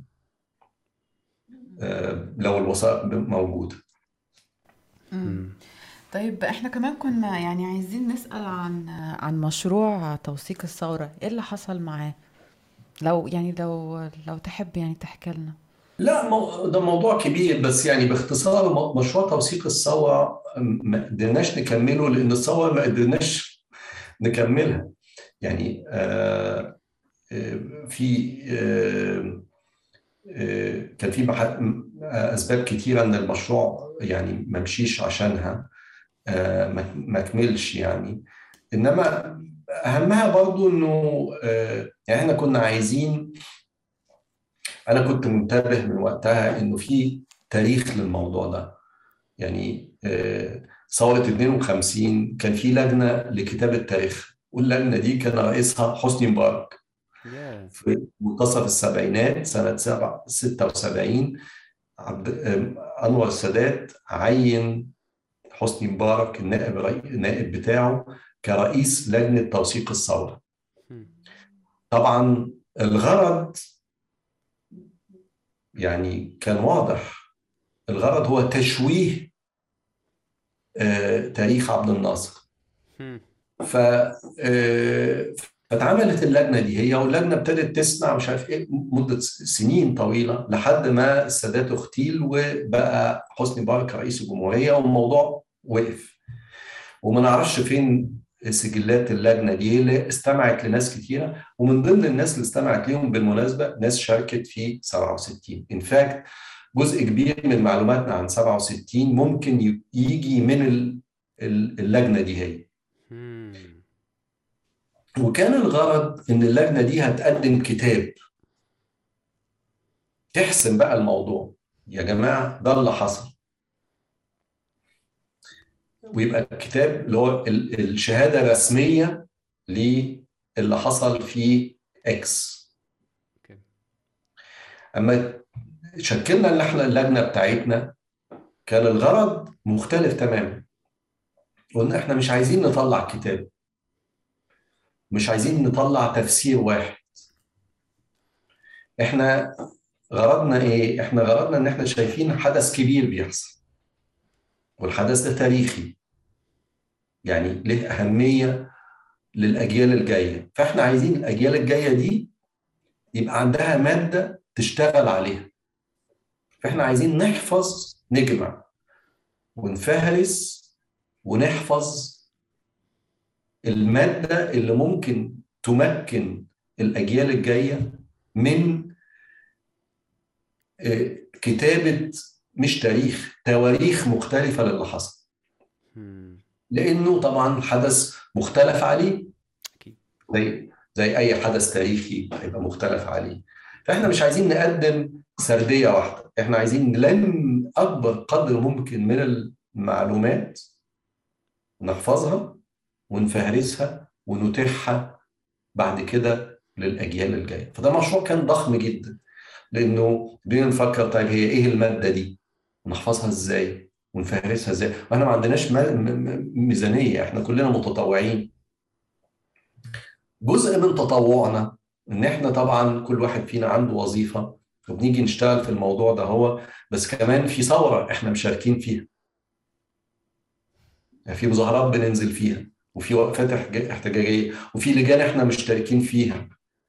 وفي أصحابنا اللي اتقبض عليهم اللي بنسعى إن هم يطلعوا. بالمعنى ده إحنا بقينا مستنزفين. يعني إحنا إحنا ناس بنعمل حاجات مختلفة في نفس الوقت ولقينا إنه جهودنا لتوثيق الثورة مرتبط بمشاركتنا في الثورة اللي هي ما خلصتش. في نفس الوقت اللي إحنا بنشارك ده هو تحت مظلة دار الوثائق اللي هي تبع الدولة اللي هي ما سقطتش. الدولة دي هي دار الوثائق بالذات مسيطر عليها الأمن. فأنا مثلا من ضمن الحاجات اللي كنت عايزها إنه نجمع شهادات شفوية من ناس شاركت بأشكال مختلفة أو شهدت. تيجي تدلي بشهادتها. دي كانت المشكلة لأن الناس اللي هتيجي تدلي بشهادتها شايفة اللي بيحصل وشايفة إن الثورة ما خلصتش. فبيقول لي دلوقتي يا دكتور خالد أنا مطمن لك بس أنت بتشتغل دلوقتي هتاخد الشهادة دي تحطها في دار الوثائق طب أضمن منين إن الشهادة دي هي مش هتروح للأمن؟ قلت له طيب تعالى نشوف أنت هعمل لك عقد. أنت تقول لي عايز الشهادة دي هي تحتفظ هدي هتديهاني بس نحتفظ بسريتها لمدة عشر سنين. عشرين سنة. ثلاثين سنة. اللي انت عايزه. جينا نفكر في العقد ده هو الأمن اعترض. والمستشار القانوني بتاع دار الوثائق اعترض. أنا ما أحطش شرط على نفسي. قال لي كده. فأنا بالتالي ما قدرتش أدي أي ضمان للشاهد. وبالتالي الشاهد مش هيديني شهادته. أكيد. ف... فده ما حصلش ولحد دلوقتي ما بقاش في أي أرشيف معين بتاع الثورة 25 يناير؟ في أرشيفات مختلفة زي ما أنتم عارفين في محاولات كتيرة لناس بتلم وثائق وصور وفيديوهات. ده موجود وده كويس. آه. يعني ده يعني أنا أنا برضو شايف إن ده يمكن أحسن من إن الواحد يفكر في مشروع واحد لتوثيق الثوره للأسباب اللي أنا شرحتها. لأن مشروع واحد ده هو تحت مظلة دار الوثائق في وقت ثوري كان contradiction in terms. ما كانش ممكن يتعمل. كان في تناقض داخلي في إن إحنا بن... بنحاول نوثق ثورة لسه ما انتهتش. تفتكر يا دكتور آه، آه، إحنا كمصريين بالنسبة للشعوب التانية قصدي بمقارنة بالشعوب التانية آه، إحنا يعني نعرف التاريخ بتاعنا أقل؟ لا أظن إحنا إحنا بنعرف حاجات كتير عن تاريخنا. بس آه، آه، أعتقد إنه تاريخنا الطريقة اللي إحنا بنتعلمه بيها في المدارس بيحسسنا بارادوكسيكلي عكس ما الناس تفتكر عكس ما المسؤولين في وزارة التربية والتعليم فاكرين. بيحسسنا بالاغتراب في حقيقة الأمر مش بالانتماء. آه، ده لو لو افترضت حسن النية. لو افترضت سوء النية فهقول إن هم بيعلمونا تاريخ آه، الغرض منه مش الإحساس بالارتباط بالانتماء للبلد بس بالخنوع والمذلة. للدولة. إن أنا أدرس الطالب تاريخ المصري القديم على إنه تاريخ أسر وفراعنة مش تاريخ المرأة المصرية ولا تاريخ الفلاح المصري ولا تاريخ الفكر المصري ولا الأدب المصري ولا الفن المصري القديم. فبربي عنده يا إما الإحساس بالزهو إن مصر كانت عندها إمبراطورية تمتد من الحبشة للأناضول أو أحسسه بالضآلة كفرد قدام الدولة المركزية دي هي. آه واللي بيحصل بعد كده إنه آه وممكن أقيس على ده في الفترات اللاحقة. يعني بعد المصري القديم يعني العصر الإسلامي أو المملوكي أو الحديث أو كده الفرد مش موجود فيه. آه ومفهوم التاريخ الاجتماعي مش موجود فيه. آه، فبالتالي الطالب آه، بيحس إن ده يعني مش تاريخ ده ايديولوجي بروباجندا أو إن ده لستة أسماء لازم أحفظها. بتاع الدول الدولة الفاطمية الدولة الأيوبية كده أحفظها وأحفظ التواريخ وبالتالي هو مش شايف نفسه في اللي هو بيدرسه. وده في رأيي شيء خطير جدا لأنه بدل ما يعزز الشعور بالانتماء بيقوي الشعور بالغربة والاغتراب. إنه أنا مش فاهم دول مين دول؟ مش بس كده أنا مش فاهم أنا جيت إزاي؟ جيت منين؟ جيت إيه إيه إيه تاريخي؟ يعني أنا يعني الأفكار اللي بفكر فيها أو العادات اللي أنا بتبعها أو الطريقة اللي أنا بتصرف بيها جت منين؟ يعني أنا لما بشوف هنا الطلبة في إنجلترا وكنت في أمريكا أمريكا اللي بنقول عليها ملهاش تاريخ. طبعا مش صحيح الكلام ده. الطالب الأمريكي عنده اعتزاز قوي بتاريخه و... وأي سياسي أمريكي مدرك كويس قوي أهمية التاريخ اللي هو جزء منه. ويستشهد بحاجات حصلت في الثلاثينات. أو العشرينات أو القرن ال 19 وحاسس إن جزء من الخطاب السياسي الناس بتختلف على فتاريخ حي. إحنا ما عندناش عندنا تاريخ قديم قوي بس ما عندناش علاقه بيه وما عندناش تفسير ليه. وبالتالي ما عنديش حس نقدي للحظة اللي أنا فيها ولا قادر أبني خيال للي أنا عايزه في المستقبل. فده الشيء المحزن لدولة تاريخها قديم لبلد تاريخها قديم. ممكن يبقى حقبات مختلفة ممكن يبقى لها شعبيات مختلفة. عندنا مش بس عند ناس عند نفس الشخص. يقول لك لا أنا ما بحبش الفترة دي بحب يا ريت يبقى عندي ده. يا ريت يبقى عندي طالب يقول لي أنا شايف إنه كنت أحب أعيش في العصر الفلاني.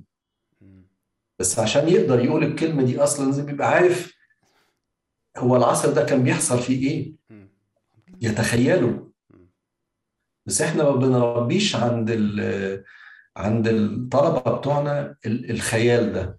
مفيش أي حاجة يقدر إن هو يقراها فيقول آه ده أنا ده أنا لو كنت وقتها يعني كان إيه كنت هبقى سعيد أو كنت هبقى تعيس أو أنا كمرأة مثلا آه، هل وضع المرأة في الفترة الفلانية كان أحسن من الفترة العلانية؟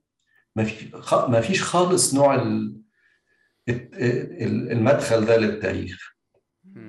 بس بس مثلا حد مثلا أمريكاني عايش في أمريكا وكل ده طبعا يعني لحد آه، لحد ما ترامب جه والكلام ده يعني وأمريكا حصل فيها اللي حصل ده يعني كانوا إلى حد ما الأمريكان فخورين بنفسهم ساعات كنت بحس يعني بزياده يعني.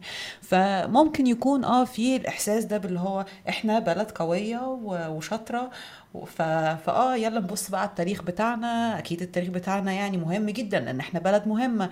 لكن يعني المواطن المصري يعني يعني حاسس بذل وفقر و ويعني مش حاسس بأي قوة يعني. يعني يمكن هي بس فترة الثورة الواحد حس بيها كده بالانتماء ده اللي انت كنت بتحكي عنه يعني 2011 ل 2013 مثلا الواحد حس كده آه إيه ده؟ عندي بلد والبلد دي قوية والبلد دي بص شعبنا بعدين خلاص رجعنا تاني أخدنا على يعني دماغنا وخلاص وقعدنا قلنا آه خلاص سوري أنا آسف أنا فعلا طلعت ما بفهمش حاجة. وكده وخلاص ورجعنا تاني ف يعني الواحد يبقى عشان يبقى عايز يبص على تاريخه وحاسس إنه تاريخه ده لازم يكون برضو حاسس بثقة في نفسه وزي ما كنت بتقول في الأول هو يعني هي موضوع يعني موضوع الثقة في النفس ده إحنا كشعب حاسين بعدم ثقة في النفس وحاسين بذل آه بس ممكن الناس ساعات بيبقى العكس. أنا طبعا سؤالك حلو قوي بس ممكن يبقى العكس. ممكن في ناس آه، من باب الإحساس بالذل والقهر وقلة الحيلة آه، بتروح للماضي وتتخيل فيه حاجات يقول لك إحنا كنا وقتها كذا. فممكن برضو يعني الموضوع يشتغل بشكل مغاير يبقى بشكل عكسي يعني. الناس تبتدي وده بيحصل كتير. آه، التغني بأمجاد الماضي كتير بي بي بيبقى الغرض منه آه، محاولة مداراة الواقع الأليم إن أنا عايز أطمسه أو أمسحه أو وأهرب منه لواقع أنا أتخيله يعني. آه وده بيحصل طبعا يعني ألمانيا وقت هتلر ما ده اللي عملوه آه يعني اللحظات الفاشية دي هي جزء كبير من الخطاب الفاشي إن أنا موسوليني أما ابتدى يفكر في نفسه على إنه إمبراطور روماني. آه هتلر لما هو بالنسبة له في رايخ أول ورايخ تاني وهو رايخ ثالث الرايخ الأول ده إيه؟ زمان في آه يعني آه آلاف السنين. فنوع ده ده الأسلوب برضو الخطر في استخدام التاريخ.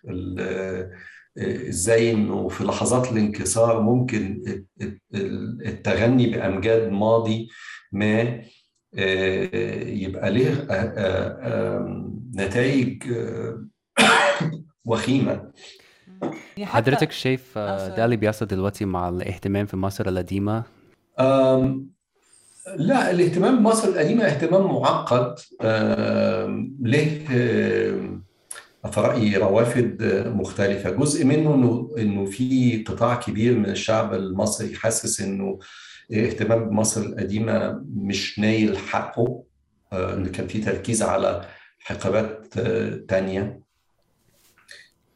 وده يعني ممكن يكون بالذات يعني عشان أبقى صريح يعني اللي هو الاهتمام بالحقبة الإسلامية والحقبة العربية وإنه بالتالي الهوية العربية غلبت على الهوية المصرية الخالصة فآن الأوان إن إحنا ده موجود الاتجاه ده موجود. و وممكن يكون جزء منه جاي كمان من من من ناس شايفة إن التاريخ ده هو تاريخ فعلا يميز مصر عن أي منطقة. يعني ده فعلا إنجاز مصري مش إسلامي أو عربي أو أفريقي أو شرق أوسطي أو متوسط. ده فعلا حاجة مصرية أصيلة. والناس ساعات بتبقى محتاجة الارتكام لل لل لل للهوية الخالصة دي هي في لحظات معينة يعني فده برضو ممكن يكون رافض. وده موضوع قديم بالمناسبة اللي بيدرس تاريخ القومية المصرية.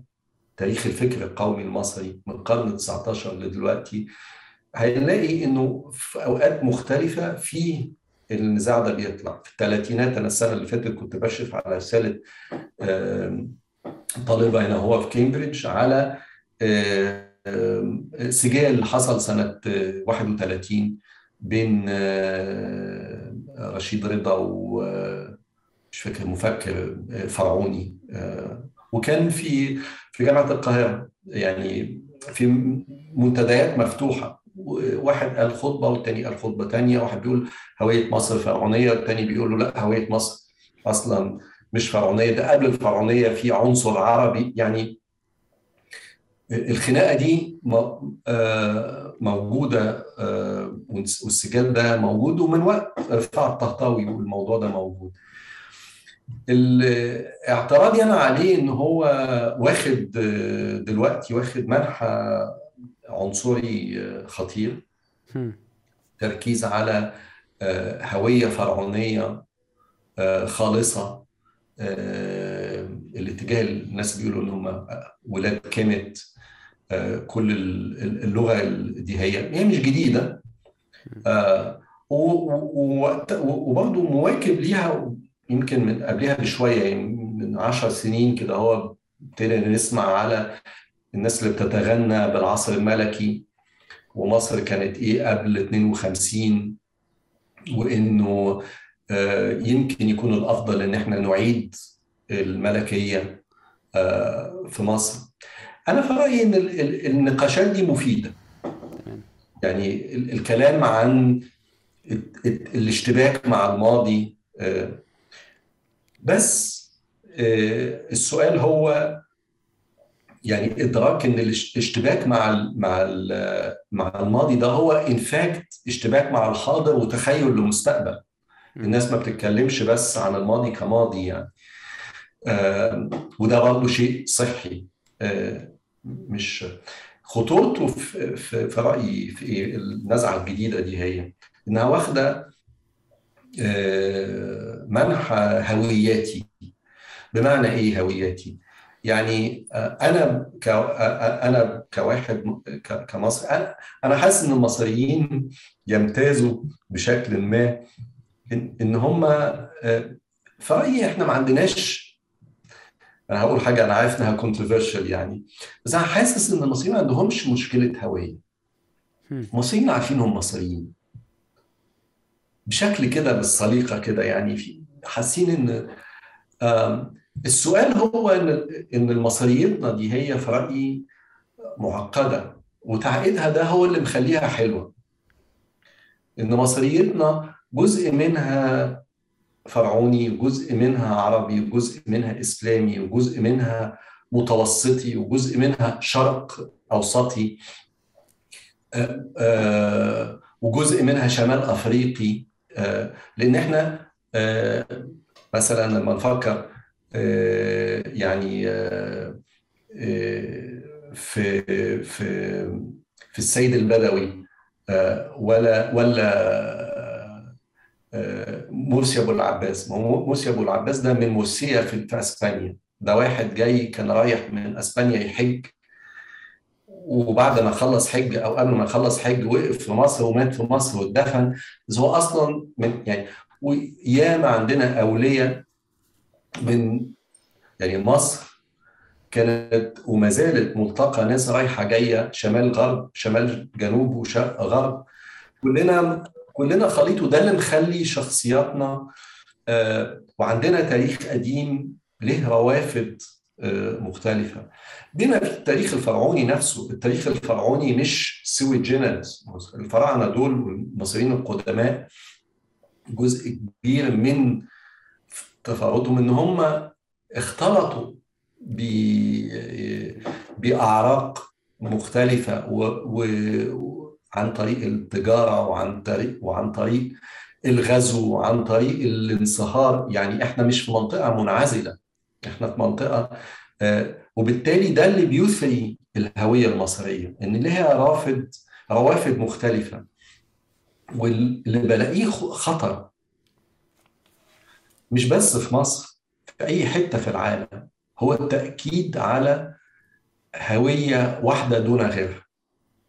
هنا مثلا في إنجلترا آه الناس اللي بتقول إحنا الإنجليز هم الإنجليز البيض بس ده كلام بقى عنصري ما بيتقالش دلوقتي واللي. اللي بيقوله دلوقتي بيهاجم.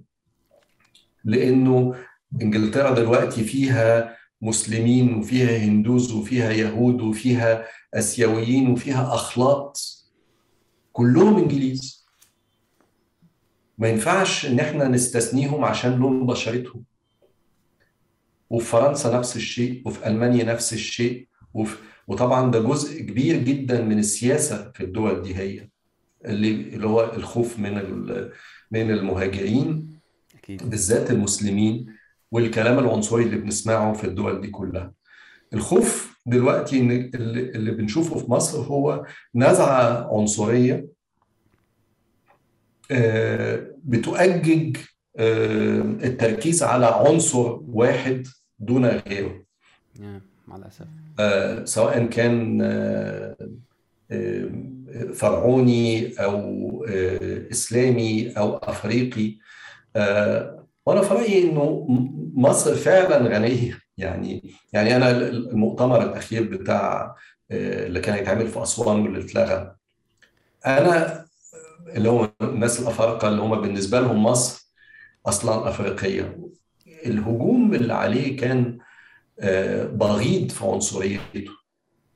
وكان ردي أنا بيني وبين نفسي عليه إنه إن مصر الفرعونية مصر القديمة تعني أشياء مختلفة لناس مختلفة. بالنسبة لناس في أمريكا الافارقه الأمريكان دي كانت لحظة مجد بالنسبة لهم. أنا ماشي. ما يشاركونا في ده. أو عندهم طبعا لما ياخدوا الموضوع بشكل عنصري هعترض عليه. إنما لو هم عايزين يلاقوا في مصر القديمة شيء يعتزوا بيه خير وبركة. ليه لأ؟ لو في ناس شايفين إنه طب ما إحنا ب ب ب مش بنستقبل كل سنة ناس جايين مصر وبيعملوا احتفالات في في الهرم معتقدين إن الهرم ده بناه ناس من كواكب أخرى و... بالنسبة لهم ده معنى مصر القديمة. ماشي.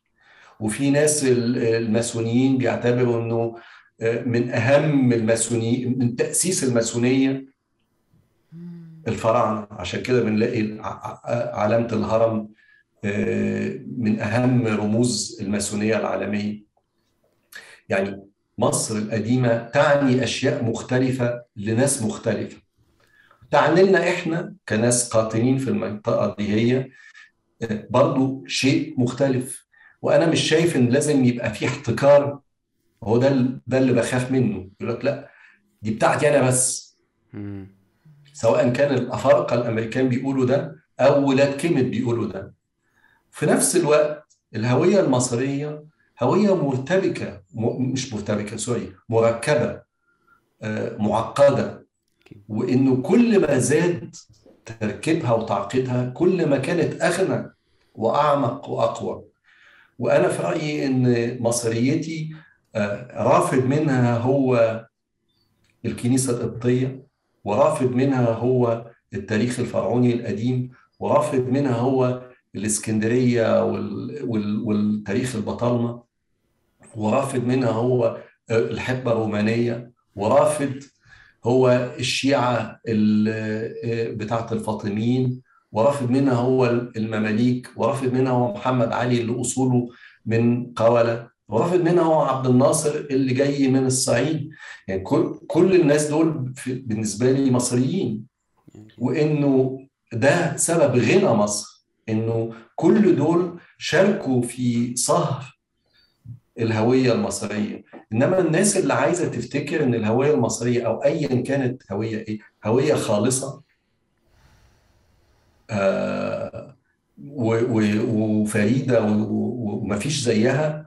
آه ده اللي أنا خاف منه جدا. لأنه الفرق بين ده والتحول لكلام عنصري إقصائي. آه، وياخد شكل ممكن ياخد شكل عنف الفرق ده مش كبير. ممكن من لحظة للتانية نلاقي ناس بتحمل سلاح أو آه، تستعدي الدولة على الأغيار. شكرا قوي دكتور. لا شكرا شكرا, شكرا لحضرتك والله خدنا قوي قوي آه. اتعلمنا كتير. thank you so much شكرا خالص. لا شكرا ليكم. وسعيد جدا بالدعوة دي وبالفرصة اللي اديتوها لي.